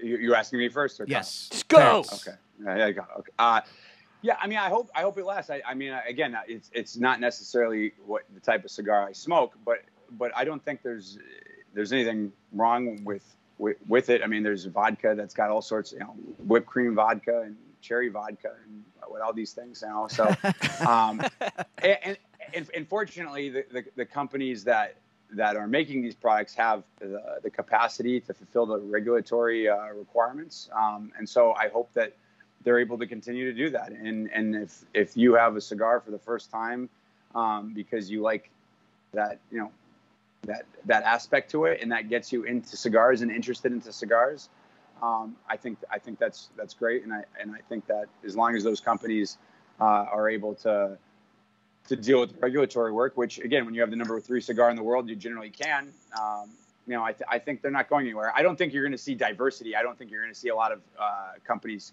trying to come out with something like that. But I do think the ones that exist um, are here for at least, at the very least, the new near future, and I and I hope forever. Right. Terrence, this is t- slightly off topic, but I just want to get your take on this. Do you have an opinion on like for beer, the ultra craft breweries, they can get away with you know you go like get a Weldworks and that's the hottest brewery in Colorado, and you know they make a beer that's made with like cotton candy, watermelon, strawberry, vanilla, you know, and that's cool. But like Sounds like diabe- di- diabetes in a glass. sure, but like the the diehard craft beer guys will eat that up. And then in cigars, and uh, you know, you just said vodka infused and stuff like that, it has a, a little bit of a different connotation. Yeah, I mean, I think we're also caught in a world where the vast majority of of of Kyle and, and, and myself and most of the companies out there, we're dealing with a very small segment of the overall market. I mean, if if if we if we sold what acid sells, you know, we, we, we'd be we'd be living the dream. We'd be Big Daddy Warbucks or Scrooge McDuck diving in money. You know, I mean, it would be it, like it, it's so. It, I, I think that there's you, you if you ever go to a biker rally i one time was at some sort of a harley davidson uh, event and and you'd see some guy that came up that looked like he just killed six people. It'd be like it'd be like i I'll, you know give me a box of blondies. I mean they were smoking acids i mean they were Right. smoking blondies. So so so I, I think within our insular world you know there's a connotation to oh well you know real cigar smokers don't smoke that or whatever it is. But there's a huge segment of the market that really enjoys that and again, who's who's who's it for us to say, you know, that you shouldn't? Oh well, well, because we don't like that, you shouldn't have that. And and I think that that that group largely is is very cool with it and doesn't think there's anything wrong with it. It's only within our kind of circle that that that develops a negative connotation. Uh, Kyle, what are your thoughts on infused and flavored cigars? The future of them. You know, I, I think Terrence kind of hit every you know every little you know bullet point on that. Um, I, I I just tend to agree that you know is it the cigar that I smoke? No, you know, I just don't. Um, do I believe that it's it's in a way it's almost good for the industry because you never know which of those consumers who start off with an acid or a flavored cigar, you know, two three years down the road, like are they going to end up in our realm? You know, like because they like the. It's not so much the cigar; it's the camaraderie part. It's you know, if they're sitting in a shop and smoking acids, and you know they're with a bunch of other cigar guys in, in that shop eventually someone is going to offer them a real, you know, premium cigar without flavoring and they may like it. And then guess what? You've had someone join our, our very small niche part of the market. And that's the important part. As long as our industry is growing, as long as people are enjoying cigars and enjoying what they stand for, enjoying of, you know, the conversation that comes along with sitting down in the shop or sitting with a group of people and, and smoking a cigar, then that's what it's all about. You know, is it something that we do or we're ever interested in? No, it's it's just not what we do. But I believe that there will always be a place because there's just always going to be a place for that because people want to smoke a cigar, but they don't want to taste, you know, t- tobacco and they want to taste the flavor. But you know, these companies have the ability to last through regulation because there's such uh, such a broad spectrum of the market, and you know they have the financial means to do it and they're going to be there and that that's fine. You know our job is as someone who produces cigars a certain way is to go after the people who are looking for that experience. But you just never know which of those people who smoke you know a flavored cigar come down the way and you know actually turn into a uh, you know uh, enjoy a, uh, a warped or enjoy an Aganorsa leaf or enjoy a padrone or, or whatever the case may be as long as they're enjoying themselves and enjoying the company, the people that you know are around them, then that's all that matters. Yeah, those are that's a great answer by both of you because I really feel like you know in a in a, I don't smoke uh, infused or flavored cigars that often either, but uh, these cigars not only are they a, a great way to get people interested in premium cigars because they are premium cigars. I mean, if you go to Drew Estate Factory, they're making you know blondies and acids and and Cuba Cuba they're making them in the exact same way that they make any other cigar. I mean, they are a premium cigar, and it does it does bring people in, but also it also does subsidize part of our industry. There's so many people that buy these cigars that it does add to the overall you know health of our industry. All right, Kyle, I think this next question is probably to me the most important question that we're going to talk about mm-hmm. tonight, and that is the pros and cons of a limited edition product or a micro run product versus adding a whole new line extension. You can't have a million SKUs, right? Ultimately, you have to have a certain amount of SKUs in your inventory. You can't manage uh, an infinite amount of SKUs. So, limited products have this uh, certain importance in the industry, but at the same time, they can be frustrating because you know only a certain amount of people can get them. So Kyle, talk about the pros and cons of micro runs, limited editions versus just adding a whole new brand or a line extension of an existing brand. What are the pros and cons? You know, so limiteds will always have a place in this industry. Um, you know, sometimes it's limited because it's a concept and it wants to be limited. Sometimes it's solely based on material. Um, and sometimes it's production scheduling. You know, it just depends on what type of factory you're working with. It's in terms of um, it, it creates, uh, I guess, an aspect of relevancy. Um, you know, if you're just concentrating your core line product all the time, consumers always want new. You know, and as a right. blender and as someone who works in this industry, like I always am, you know, toying around or, or, or tweaking things to see how it goes, and you know that sparks the limited aspect of like, oh, I can make this, but hey, this is just an example, obviously. Like, hey, Sandy, like, can you squeeze in, you know, 2000 cigars for me. And you know she's like no well then you can't do it. Or she's like yes she i or like a yes and it's like okay but she's only like i can do 2000 and that's it. Like and then i gotta get back to making these other people's cigars or i get back to regular production on your stuff. So the the pros and cons of it allow the relevancy to continue. It allows an interchangeable and aspect to create something new in a different size or with a different you know wrapper or a different you know um, filler content so it, it, it, allows a brand to keep growing. It allows consumers to get more interactive, or it allows someone to get you know excited about something. Like we have a limited, which is you know Skyflower, comes out once a year, but for the past two years we haven't done it, and that's not because you know we haven't wanted to. It just hasn't fit in the production schedule. You know, like it, it, needs the time because we're solely concentrated on making sure that we have our regular production products as well. So it's a very difficult thing to to actually maneuver around when you're a brand. Is like figuring out, you know, one and done limiteds. But like I think that what what people have a business model of limiteds only, like that's great if that's your business model. That's not our business model. You know, and people think like, oh, they're just trying to make a quick buck on limiteds. It's like, listen, like, I mean, do you think a limited is paying my overhead? Like it's it, it's just not, you know, and that that's the brutal reality of it is like they think that you're making all of your money on limiteds. Like you think I make enough money to run my business on a thousand boxes of ten, right. ten thousand cigars? Like it, it, it's not. It's because the material is good, the concept is great, it's a fun cigar, but you know, it's not an everyday thing. And you know, so you know, sometimes limiteds happen in a, in a complete random aspect, sort like, of an organic way right? in an organic way or like it was you know just something that you didn't see coming but it's there's there's a place for them. There's a that's your business model to just create limited to create hype. That's fine. You know if that creates your brand's relevancy then that's great. And if that's your model that's your model. But a lot of the time you know now for for warped anyways like we have our we pretty much have our staples in terms of like limiteds and we just kind of make them every year you know you have skyflower you have lilia rojo and you just go about that. But in terms of you know pros and cons, there's there's there's both because pros are the like I said before, the relevancy, the fun nature of it, and all that. The cons are you know retailers get upset because they didn't get enough of it you know, and then you're like, oh no, I didn't, I didn't take, you know, but there's not enough, there's not enough of it. So you're always in this, this dead end challenge of, uh, of two sides of like, you know, pull and push. Right. And it's, it's, it's just really, really hard to, to make everyone happy. And it's like, listen, this is, this is what it is and you know but we don't we don't hold your feet to the fire over it if you want it you can have it if you don't want it then you don't want it and then they come back like after it sells out and then turns out like oh this limited was great or whatever then they get mad that they can't get it after it's gone so it's it's it's a constant battle between you know i guess good and evil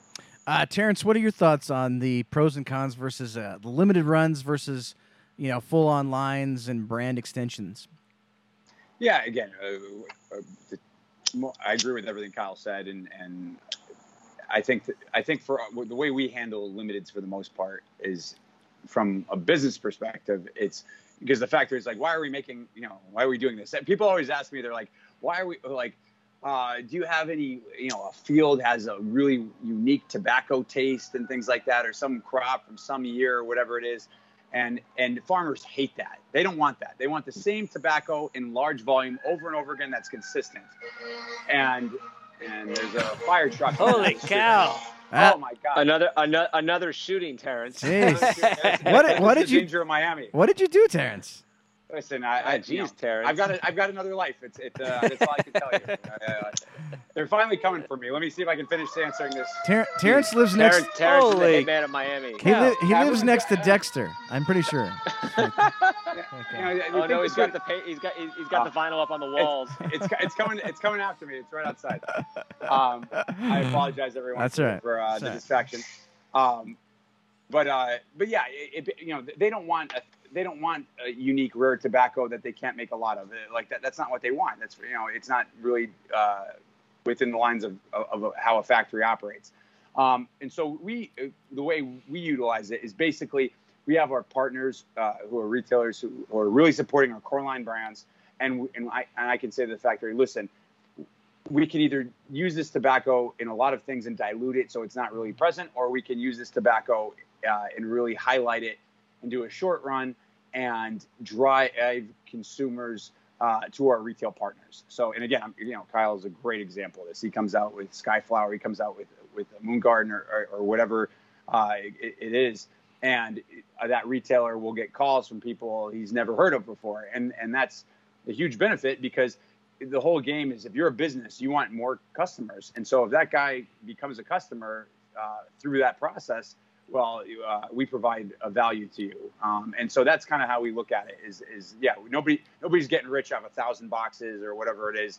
Um, but if that cigar gets people excited about your brand, if that cigar drives new consumers to the stores that support us, um, that that's really the benefit is is that is is those two aspects. It's not financial. It's Right. it, the, the factor every time you know they hear something like that, they, they roll their eyes and they're like, ah, what? You know, Oh, why yeah. are we doing this? Now, Oh yeah. Can I add on to this a little bit? Yeah. Um, Kyle, you kind of take an interesting approach. And I was wondering what maybe the pros or cons or what your mindset is behind this. You don't like the traditional brand will release a cigar, it gets popular. They come out with a Maduro version, they come out with a Connecticut version. You don't Mm. typically do that. You have La Colmena, it's made this certain way. You have Flor, you know, uh, uh, Valle, the, the Valle blend, it's made that certain way, and that's it. There's never a Maduro extension, a Connecticut extension. do, you- do, you do any Maduros? I don't think you do. You do Maduros? Yeah, you don't do. Oh, also, yeah.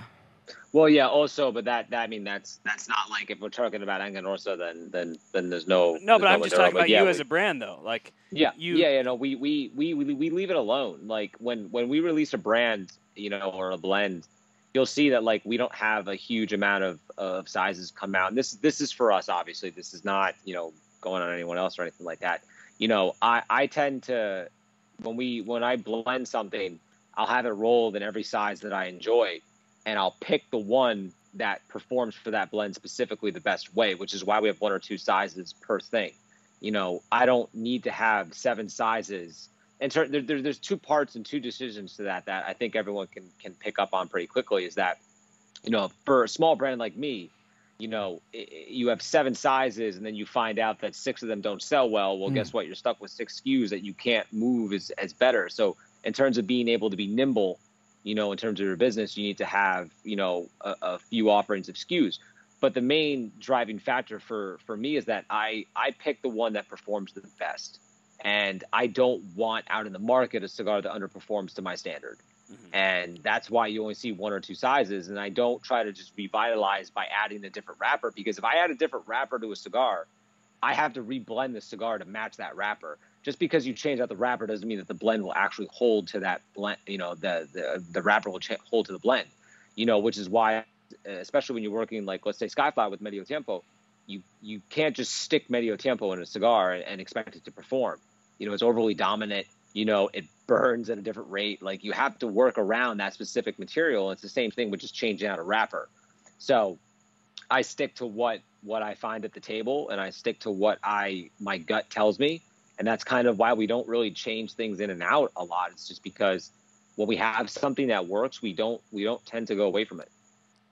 All right, uh, Terrence, uh, cigar names. Uh, where do we go from here? Is the next question.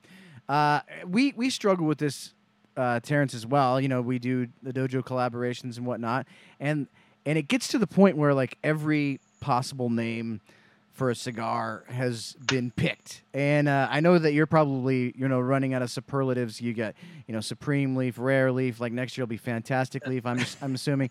Uh, where do we Got go? tons left. Ultimate, Ultimate leaf. uh, incredible, amazing. yeah, I amazing. got, like- I got all sorts. uh, but uh, i i talk about what goes into for the folks that are watching on Facebook right now. Talk about what goes into you know naming a cigar. It's not an easy process.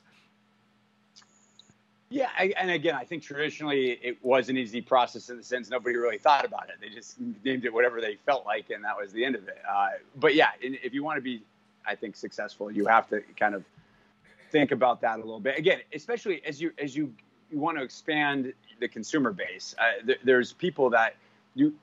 Kyle could name his cigars almost anything, and it wouldn't even matter because i he's got such an amazing base that loves what he does and follows him and understands what he's doing.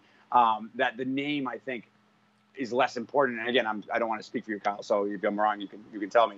Um, No, no, no. I, I think as you want to reach more and more people, it has to be easier. Um, and I always use the example. I'm, I'm, a, I'm a, you know, I like bourbon as much as the next guy. I've been to the Bourbon Trail. I, I, I know a fair amount about bourbon. I'm not on bourbon blogs. I, I'm not trading bourbon. I'm not like, and and I know more than probably the, you know most people. But and I'm and I'm not in that level. Um, so when when you want to capture a consumer, um, you have to think, like, you know, again, like how many times does a guy not order a French wine because he doesn't want to say Chateauneuf de Pop? He's like, ah, you know, it, it, you know, it, it's it's he doesn't want to embarrass himself. So, um, you know, or he doesn't know how to say it, and he doesn't want to say it the wrong way or whatever. So, you know, pr- uh, is it easy to pronounce? Do- Will the person get it? Um, you know, I think that those factors are important as, as you want to reach more people because Right. you know after a certain level it's it's hard to to get people as the name becomes more esoteric or obscure or difficult to say or or or, or requires research to understand or whatever it is Now, Kyle, uh, Skyflower, Moon Garden, you've got some uh, really interesting names for cigars. Talk about your process uh, when you uh, come up with a new brand and how you you name it. You also have some some that you know really sound you know just vintage and you know Don Reinaldo that kind of stuff. Like you, you you're sort of like uh, all over the gamut as far as the naming goes. But talk about your process when you're uh, bringing up a new brand, creating new branding. Well, I mean, like the naming process is is one that could be kind of like it's hard. I mean, there, there, there, there's so many aspects to it. Number one, being first and foremost, is is original content. Obviously, like you have to make sure that you're not stepping on anyone's toes. Um, you know, and you need to be able to to to have the foresight to know that. Like, and there's not a lot of people in this industry that actually understand that. Like, IP is IP. You know, if I own a name, I own a name, and a lot of people want to, you know, try to step on it. And um, you know, you, you you so like if I come up with a name, the first and foremost thing I do is I go on the USPTO and I make sure that no one has something similar, because it's a lot cheaper to do that. It's a lot cheaper for my time to spend two to three hours making sure no one has a name rather than getting a cease and desist letter or going to the, the, the expense of, of trademarking it and then finding out that the Gazette that the USPTO examining attorney decides that it's not capable of being done because someone has a similar name. And that's not something that's heavily done. So that's first and foremost is making sure that you don't step on anyone's toes. Um, and that's that's one part of it.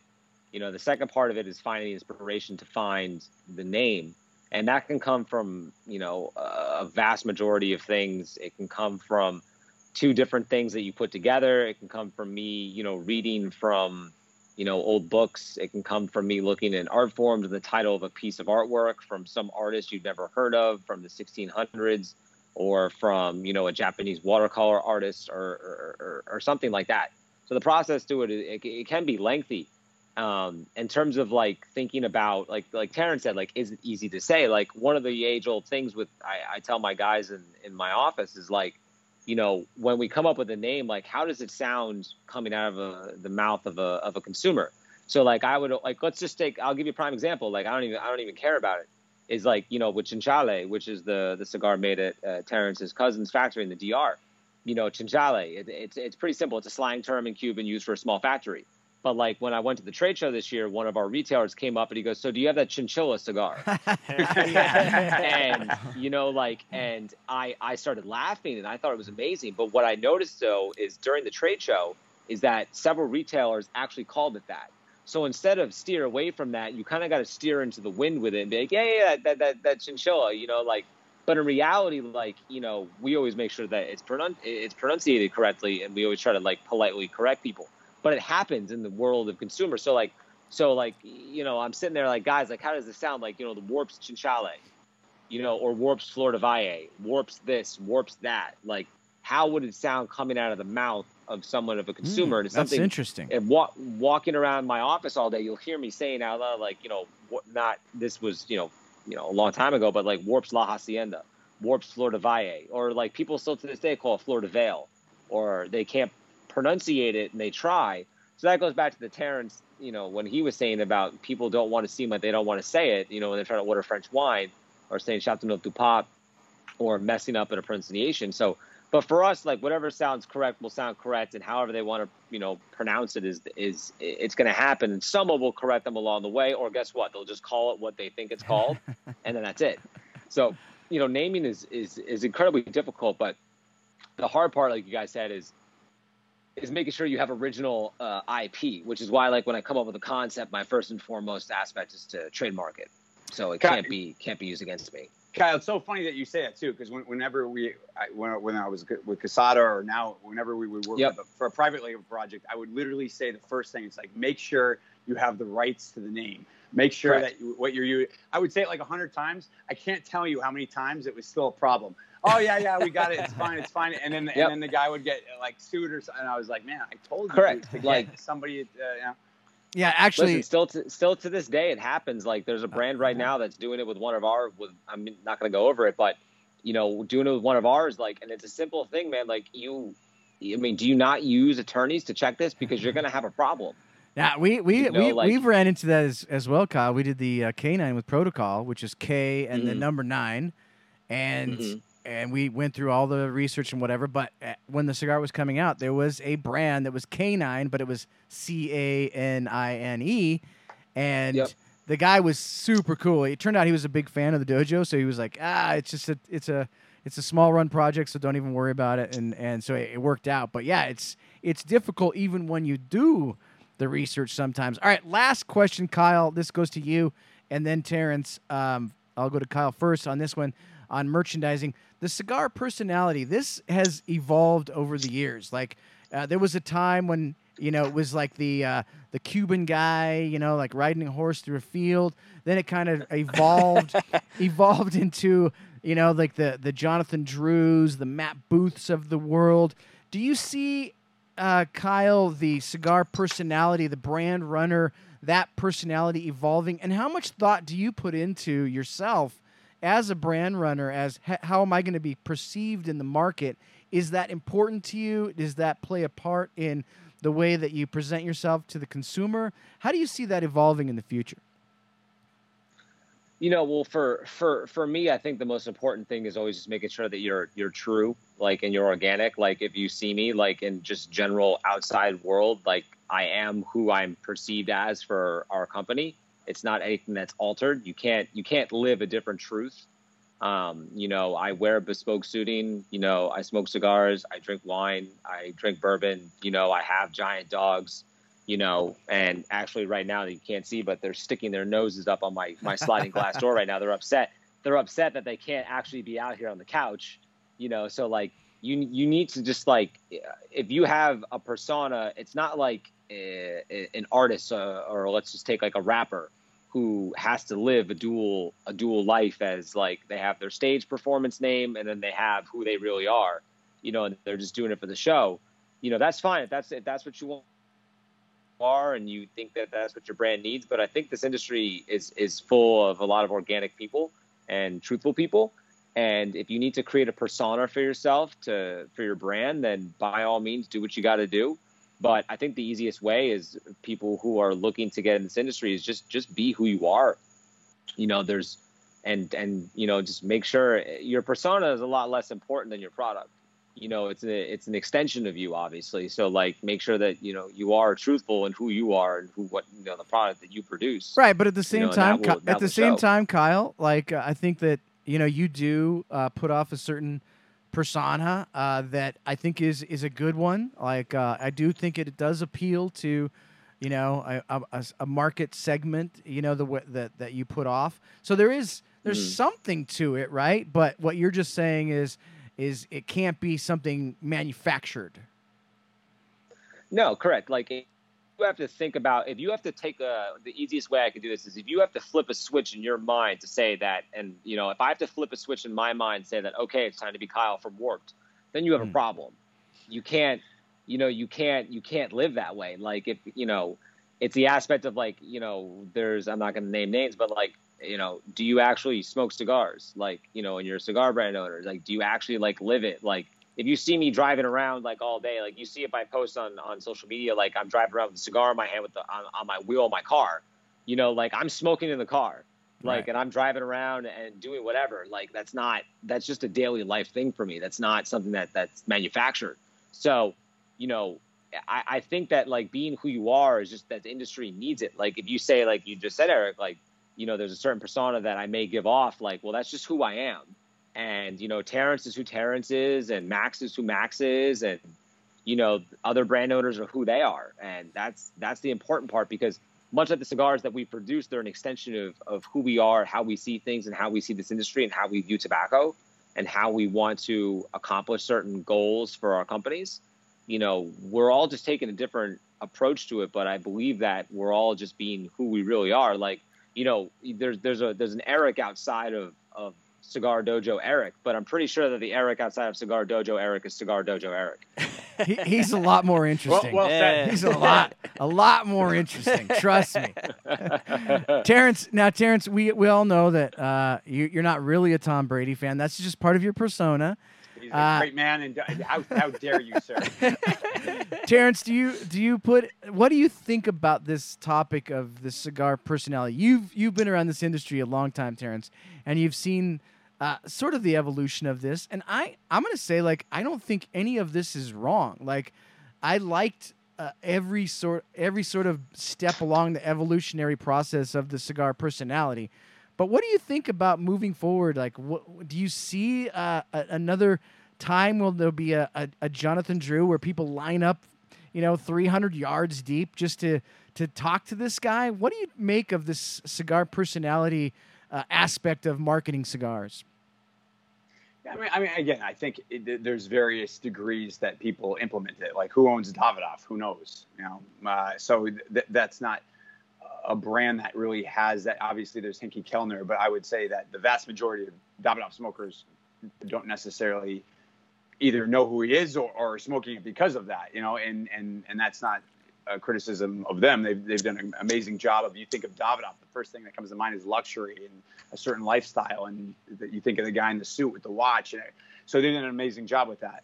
Um, so it, they haven't made it about, uh, you know, at least with the Davidoff. Now with Avo, it was about Avo, you know, and Right. so it just it just depends how much that person is is a part of uh, is integral to the to the brand, and and that's that varies from from brand to brand. I mean, some brands like again, like Kyle, eh, like you're like with talking about persona, like that's who Kyle is. Now that happens to be a- a personality that that a lot of people identify with, and and and that helps them. And you know, some people, you know, they're less interesting than, than Kyle, and they and that's who they are, and and maybe they shouldn't make it as much about themselves and make it about other aspects. So it just it just depends on one what do you, you know how how much a part of what you're doing is are, are, are you are is is that visual image of you a part of Terrence, And do you like do you like being in this in that role? Like you are in that role now. How does that? I'm not in that role. I'm not, No, I'm you- not you that- are- I said you- the only time no, you are in matters that is the owner. role. Ask You- Kyle. No, you That's the, that's the you're in that role. Terrence is, Terrence is behind. Terrence is behind. Terrence, Terrence likes being behind the scenes, moving, shaking, shaking hands. Uh, yeah, yeah. yeah, I, I, I, so again, uh, like, and I, I'm, I'm always very pleased when anyone, on the rare occasion, anybody knows who I am. Uh, but w- really, we don't make it. About, I mean, I, we- we're promoting based on the product. We're promoting based on the quality of the leaf. We're, I mean, our leaf is our strength. It's not about the vast majority of people don't know who Eduardo is, and if they saw him in the store, they wouldn't know who he was. Uh, more people probably know who Kyle is, quite frankly, than Eduardo in, in, in cigars. Um, and so, and so that's just the you know, it just depends on on the approach, and and certainly again, it just depends on the situation. Right. You know, some people are more uh, important to that to, to that overall uh, understanding of the brand than, than than in other cases, and and it can be successful, and it'll be successful in the future. Um, but sometimes it's it's less uh, it's less a part of it. All right, Terrence. I mean, uh, I, I have I have a better I have a better example of that actually listening to this that I think could personify it a little bit better. Let's let's let's take brand owners out of this and actually let's let's look at this like in terms of like living in un or an untruthful like living in the cigar world. Let's actually look at cigar uh, quote unquote influencers who found a way to make money or get free product online, but like you you talk to them and you look at them and they actually really don't understand mm, what they're doing or, or, or what they're smoking or, or anything like that. And they only smoke cigars that are given to them or they're paid to advertise.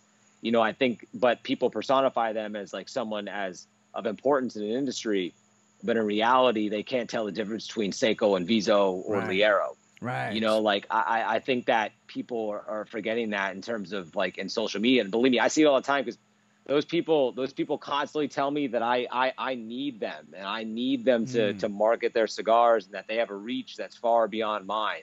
And like, you're like, do you actually have you ever stepped foot in one of the countries in which you smoke cigars from? like, do you actually know like what you're like? Do you know that process and what's involved in it? And and like, no, you still see them, and you know, it just seems that something is not organic about you just from the way you're holding a cigar and the way you're trying to communicate with me like you're dropping the most common lingo and you don't really understand like what's going on and but you're only smoking cigars that you promote. Right. and like that that's the hard part in today's world and which is a beautiful thing from from the social media aspect is that social media has that grasp. But you know that's a persona. That is an untrue persona. And i believe that that that's where the difference comes in between brand owners who are just being themselves and creating a product and then you have people who just do it for a monetary gain or or they're trying to have a, a, a social media uh, following uh, i mean it's just Yeah, I, w- I It- was it- I was thinking difficult. about uh, Kyle. I was thinking about getting a face tat and some nose ring, a nose ring, maybe like a whatever bone. identify whatever you can use to market yourself that's different that's fine you know like and you know it's just it's but in reality uh, that that's my viewpoint on it is that you know most brand owners are, are just being who they are and that's the beautiful part there's so many different personalities that go through this industry and the the one thing that happens is if you put us all in a room together all brand owners and all that stuff and blenders is that we're just going to end up talking about tobacco and the crazy crazy nights we've had in Nicaragua or the Dominican or all the crazy flight stories we have of airport bullshit or or whatever the case may be. you know, so like that's that's that's the crazy part is like we that's when you know like when you start talking like have you really lived it been on the road gotten your miles in got your delta back? You know you're fucked up back from sitting in the delta seat so much. You know like they probably don't. They sit at their house with a with a with a with a light and they just open boxes and that's it. I, I would say Jordan, uh, the the the biggest evolution I've ever seen in a cigar personality uh, is probably Matt Booth. Oh yeah. Uh, um, you know, Matt Booth. Yeah. Matt Booth is. You can see this evolutionary process happening like Real time. in real time before our that eyes. hair is just that hair is just getting so long And now Matt, I'm, I'm. It almost. It might sound like I'm saying that he's, he's, he wasn't uh, authentic before, and now he, that isn't what I'm saying. I'm just saying he is just going through some sort of evolutionary process in his personality. Well, I mean, I think we needed that stage in the cigar industry. It, it went started with like Rocky Patel, maybe, and then built up to to JD and Matt Booth and Robert Caldwell, and I think that that's come back down now to to an extent. Now, it, now Kyle's right. It's now it's just more just the dudes that know Right. tobacco. All right, uh, Terrence, uh, this is the last segment of this uh, uh, future of cigars. We're talking about, I'm going to go into cigar distribution, the evolution of cigar distribution. Here we go uh, direct to consumer versus online retailer versus the brick and mortar shop. How do you see, Terrence, this evolving and changing? There is definitely stuff happening. Like first, first of all, we've seen you know major major companies buying up brick and mortars. I think uh, through fear of the fact that maybe the online retailers might suffer uh, uh, regulation through the government. And so then we've also seen companies doing direct to consumer, which uh, Kyle does some. So we'll talk to Kyle about that as well. But Terrence, how do you see the distribution of cigars evolving into the future versus, you know, looking at online retailers versus brick and mortars versus direct to consumer? Talk a, a little bit about that, Terrence. You know, I, I, I- don't think I, I have a really valid opinion on it. Um, we kind of take the world as it is, and right now it's still very much the th- you know kind of the three tailor system: the distributor, the retailer, and the uh, the consumer. And we, we haven't really evolved out of that. Um, it still it still works for us, and and again, it, it's for for, for us. It, I think we're we're, uh, we're not thinking too much about that, to be honest with you. Uh, we, we, if, if something changes or the regulatory environment changes or we have to do something different, then we'll then obviously we'll, we'll evolve. But we're kind of dedicated to the system as it as it currently is. All right, uh, Kyle. Now you you dip your toes into all three of these uh, realms, and so maybe maybe you'd have a, an interesting uh, perspective on on this. Talk a little bit about uh, this online retailer versus brick and mortar versus direct to consumer. How do you see that evolving? Well, I mean, it's already starting to evolve um, in terms of all of those channels. I believe that, you know, as as the world goes on, um, you know, the online presence of, of and online shopability in every industry across the world, not just tobacco, has gone, you know, directly, you know, online. Online retailers are growing at a rapid rate. Brick and mortar are still growing, but they're also dwindling in terms of like the smaller, smaller mom and pops. You have a larger um, foothold in terms of like large, large conglomerate uh, brands buying up brick and mortar retailers I believe there's two plays to that. One is for the business, and one is actually if they're standalone building, they're doing the McDonald's uh, business model and actually buying the land, um, hoping for something down the road. Um, and I yeah, saw that I saw that far when that first started going on a few years ago. Um, I called that was a land play because a lot of them were just absorbing and buying, you know, single buildings with their own parking lots, and you're like, well, that's your own piece of property um, in cities and in areas that were rapidly growing in terms of population and real estate cost. So that that's one play you can do in terms of you know brick and mortar and distribution. Um, you know that's always there. Obviously, we have our family of retailers across the world, and you know obviously we do dip our toes in terms of direct to consumer, but we don't sell any of our brands that we currently sell to retailers. None of them are for sale in uh, and through any of our online channels. So you keep that so, separated. They're separated, yes. Like obviously with drop, well, you have nothing that ever touches a brick and mortar location. Um, and you know through Shop Warp, do you have nothing that touches a brick and mortar location. Do you, you know, uh, Kyle? Came, Kyle, do you get any blowback at all, even though they're separated, and even though the product is different? Do you get do you get some blowback at all from uh, brick and mortars or online retailers that you do offer direct to consumer at all? Uh, no, actually, uh, in in all truth of reality, they actually buy the cigars. Mm. Um, they at full retail and they just either want to smoke them or they try to upsell them, whatever they want to do. That's their business.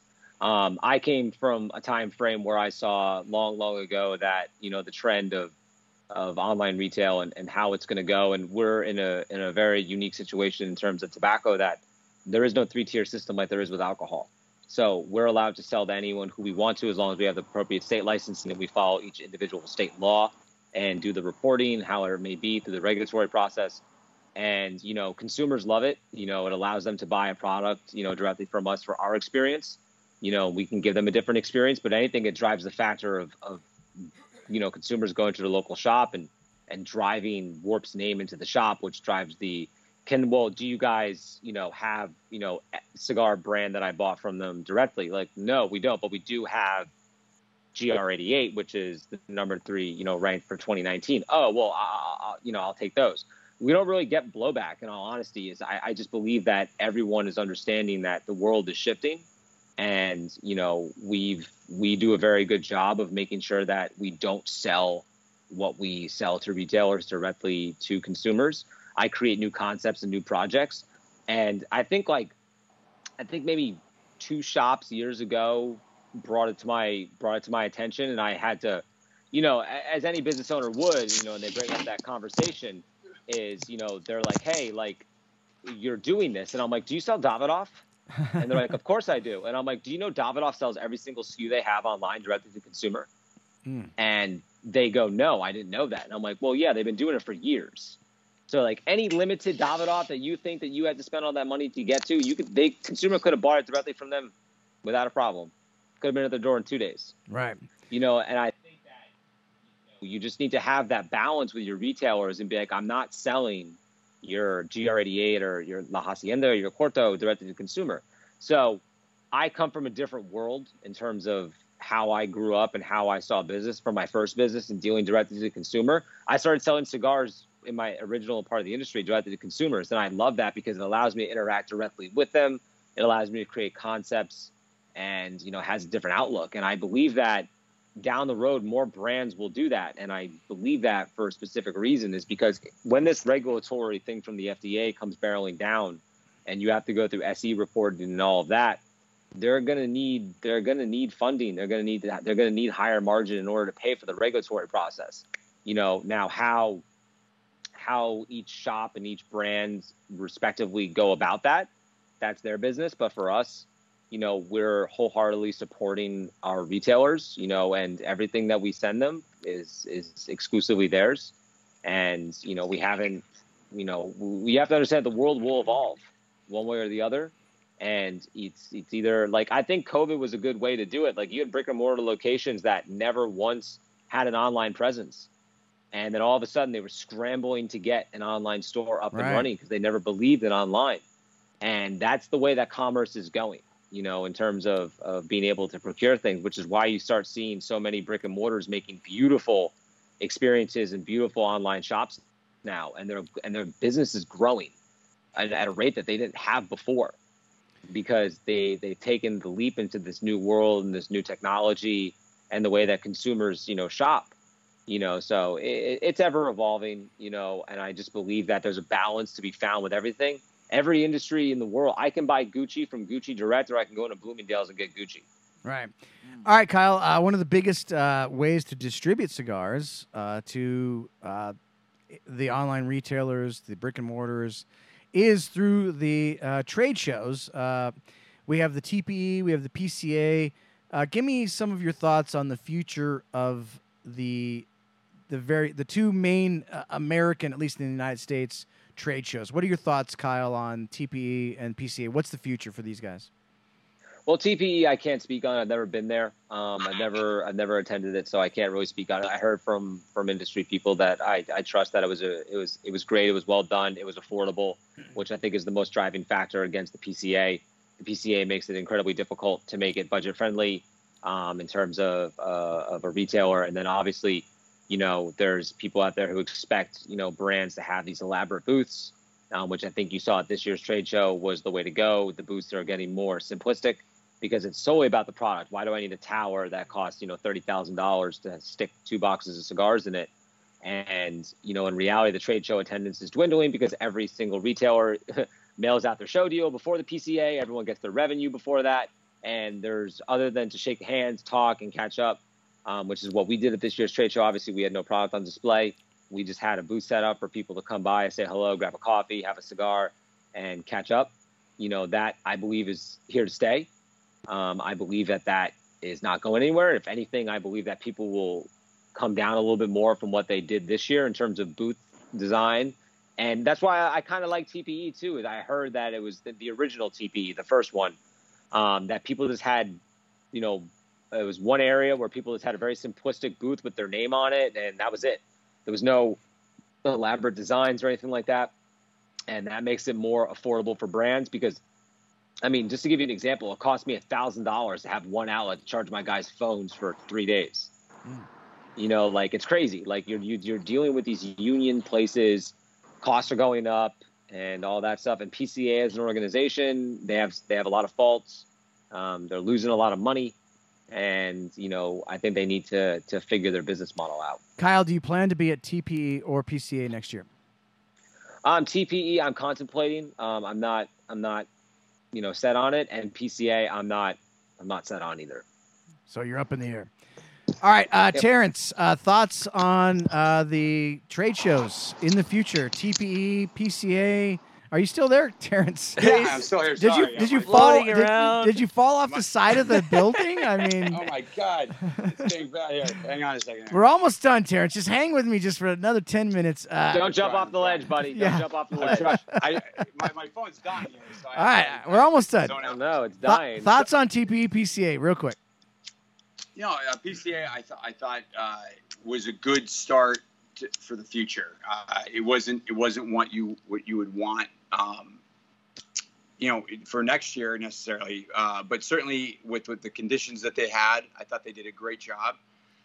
Um, and it was was an extremely successful sh- show for us. So we did great, and uh, it was the best show we actually ever had as a company. So in that sense, it was great. And just in terms of the long term, they've just got to make some changes.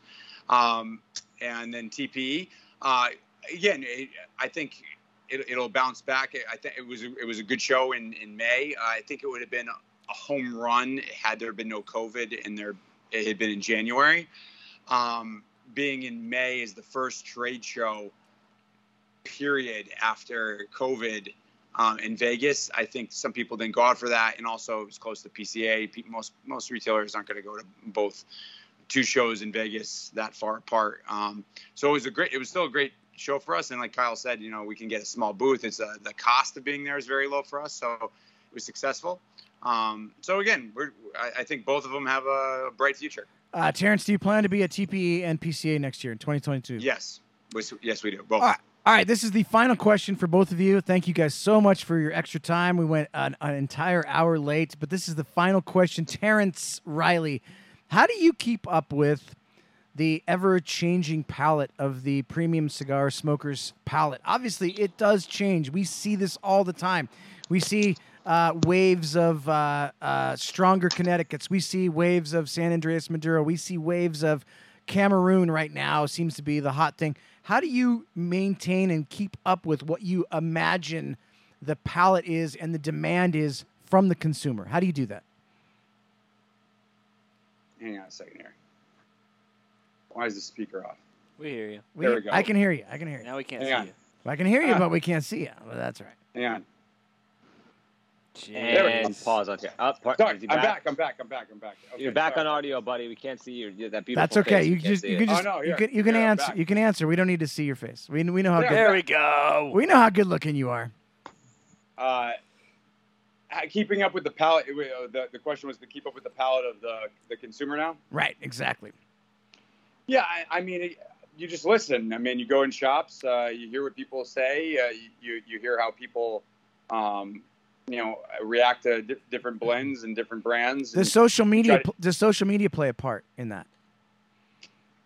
Yeah, no, I I, th- I think it does. I, th- I again, I we tr- we play uh, a very active role in social media, and it's a great way to hear what's going on out there, and both social media and and stores. And again, you you want as many voices as you, as you can get. Uh, social media obviously has a huge huge role for us. We, we attribute a lot of our success to it. Um, it's also uh, ultimately, again, uh, it's not tree overall. Um, so you, you can't rely on it solely when you know when you have the production levels that we have.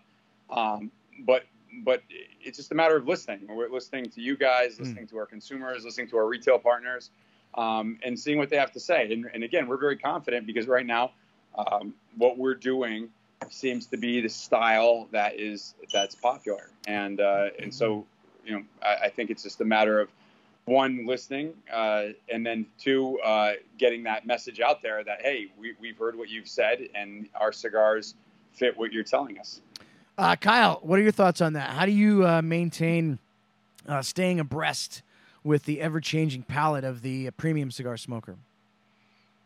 Um, it's ever changing, you know, constantly. But like, I think in reality, like I hear all the time, like, oh, you should make this size or this size and this size, and then you actually make it, and then it doesn't do that well because the size. So for us, like in, reality, we just stay true to who we are, and you know, we just create cigars that you know we always the way we always have and we just kind of stick that way. We don't really listen to trends or anything like that. Like you were saying, like Cameroon's getting hot or, or whatever the case is. You know, my my vision on it is is always very you know blindered on. Like I don't really know what's going on around me. We just Mm. concentrate solely on what we do at Warped. Um, and you know, sizes. If you look at our history, we're in a set you know path of sizes, and you know, so we just we we listen and we see what's going on. And historically speaking for warp we tend to actually do the opposite um, about what's what's popular. And uh, we just we just stay true to who we are. And that's worked for us this entire time and what we'll continue to do. And our sole concentration is on you know quality consistency and making sure that we have cigars that you talk about in 2021 and 20, 2031 2041 you know that ours is is you know down the road you know we're we're not looking you know to next year we're looking five years ten years 15 years down the road. And you know there's only a certain set amount of sizes you can create blend styles you know that's ever changing because you know you know varietals change. Like i can't wait to go try this 2012 corojo um, in nicaragua see how it's going you know so we just we go with what is you know kind of presented to us by mother nature in terms of what it gave us in terms of tobacco that year its flavors if it, it was a drought if there was too much rain you know we just blend around that we don't we don't follow the trend or anything like that All right, Well, boys. hold on. Hold Uh, on. wait, wait, wait. Real go ahead. quick. Yeah, go ahead. Aside Oh. from you guys' own blends, do you think the market just continuously wants stronger, or will there be a cyclical effect where we'll go back to uh, you know more mild profiles again? It's just always what's the next medio tiempo like? Is or can we revert back? Um, in terms of reverting back, like I believe that does it anyway. Like if you look back to, you know, when uh, what like seven years ago when 60 started to come out, and then people want smaller sizes now. People want stronger and stronger cigars. Well, there's a point that the strong cigar gets so strong that you get nicotine poisoning, Mm. and you know you can't handle it, or it's just too strong. And you're like, I can't have that. So like, we just always just blend for balance, you know, rather than than following that. But I do believe that the industry goes in in shifts. It will Right. go one way for a little bit, one way for another a little bit, and but in reality, people always go back to core line. They know that a hacienda is a hacienda. They know that a corto is a corto. They know that a supreme leaf is a supreme leaf. You know, and they they're looking for that consistency. All right, boys. I can't thank you guys enough for taking an extra hour uh, on tonight's show. I was Told sure. ya. I was sure yeah, that we, we, could. we called it. I was sure we could do this in sixty Well, we didn't minutes. do three hours. That's okay. We didn't do three hours. But uh, uh, Kyle, Kyle, uh, Kyle, I'm going to start with you. Uh, Warp, for Warped fans, uh, tell Warp fans uh, what's what's coming up. I know uh, I talked to you at PCA, so I know what's coming up. But tell uh, the fans of Warped uh, about the new cigar and and what to look forward to in the next you know coming months. Well, we have Chinchalle launching in August. Uh, it's the first cigar we created in the Dominican Republic. Um, you know, it's it's it's a Dominican cigar, but it has like you said, it has that warp signature to it. Um, and we're super excited about that. Working with Hostos, and you know, creating a different avenue in terms of warped, in terms of its blends, and offering that that expression of Dominican tobacco just our way. Um, obviously, this year we have Skyflower coming out, and we have Lirio Rojo, which is our annual, you know, December release and then uh, new blends. Uh, I'm going down next week uh, or August 1st. I'm going down. Uh, I got a bunch of stuff to work on for for new, and that's pretty much what's coming out for Warped. Uh, fantastic, uh, Terrence. Uh, tell uh, Aganorsa Leaf fans what they have to expect in the next uh, month or two. We've got uh, the next size of Supreme Leaf, uh, Torpedo, 6x54. I smoked that. nice- It was fantastic. Thank you very much. Oh, my pleasure. Always, I'm always Yeah. there for you. Even, even even when you send the B team to interview me, I, I don't want to get into that. Oh Shut, shut up, Terrence. Keep going. Keep going. uh, and and, uh, and so that'll be shipping uh, in in the early part of August. And then we also have our Aniversario Maduro line, which we're excited about. One of those sizes was exclusive to PCA attendees, and the other size was exclusive to our Aganorsa Select partners. Um, and uh, and that is again, I'm not actually a Maduro guy much myself, but it, that's one of my might be my favorite blend we've ever done. I mean, I, I Mm, love wow. that blend. Wow. It's just got so much chocolate to it, and, and just rich and flavorful without being aggressive. And and uh, you know, when we did it last year uh, with the 109 head, it was excellent, and uh, we're really excited about the short Churchill and Toro sizes we have coming this year. Wow, fantastic, Jordan! What a show! Wow. We covered so much. This this show had so much meat on the bones. You're welcome. Like there was there was there was so much meat on the bones of this show. It was incredible. Like I got to thank uh, both Kyle and Terrence for taking the time. Hey guys, Wednesday night, I th- Jordan, I think we're doing the um, Davidoff Escurio with a margarita. Yes. That's Wednesday night That's at sexy. 9 p.m. Uh, Robbie and Randy will be uh, pairing those. Next week on Smoke Night Live, I will have Erik Espinosa and Nick Libretti on the show. We'll be talking about the Turtle 2, Psychedelic Turtle 2, which is coming out August 6th. So I thought we'd have them on a week before to really talk about this project, how it came to be, what it's all about. I think you guys are going to really, really freaking love this cigar. It's amazing. So that's what we'll be doing next Friday night on the show. Hey, as far as tonight, Jordan, it's Friday Night Herf. We're smoking. Let's let's share what we're playing. We're smoking, we're drinking, we're sharing it on the dojoverse.com. We're having a good time. Uh, don't forget to enter the contest, which is incredible to get a chance to win one of 10 boxes of Camacho Imperial Stout Barrel Aged. So until next uh, Friday night, remember never, Never smoke smoke alone. We'll see you guys next week. I mean, Is it fast? Oh, it's fast. Like, What about the options? What about the options? It's got all the options. But like, what about price? It's got to be expensive. Not expensive at all, man. JR's got the greatest deals on cigars and accessories. Check it out. Oh wow! Look at these. Oh, look at that deal. It's a good price. What are you guys doing in my car? Your car? I thought this was your car. Thought it was your car. Why would it be my car? I don't know. It's not again. We'll get out, but I'm taking this with us. JR on the go. No matter whose car you're in, JR Cigar is there for you.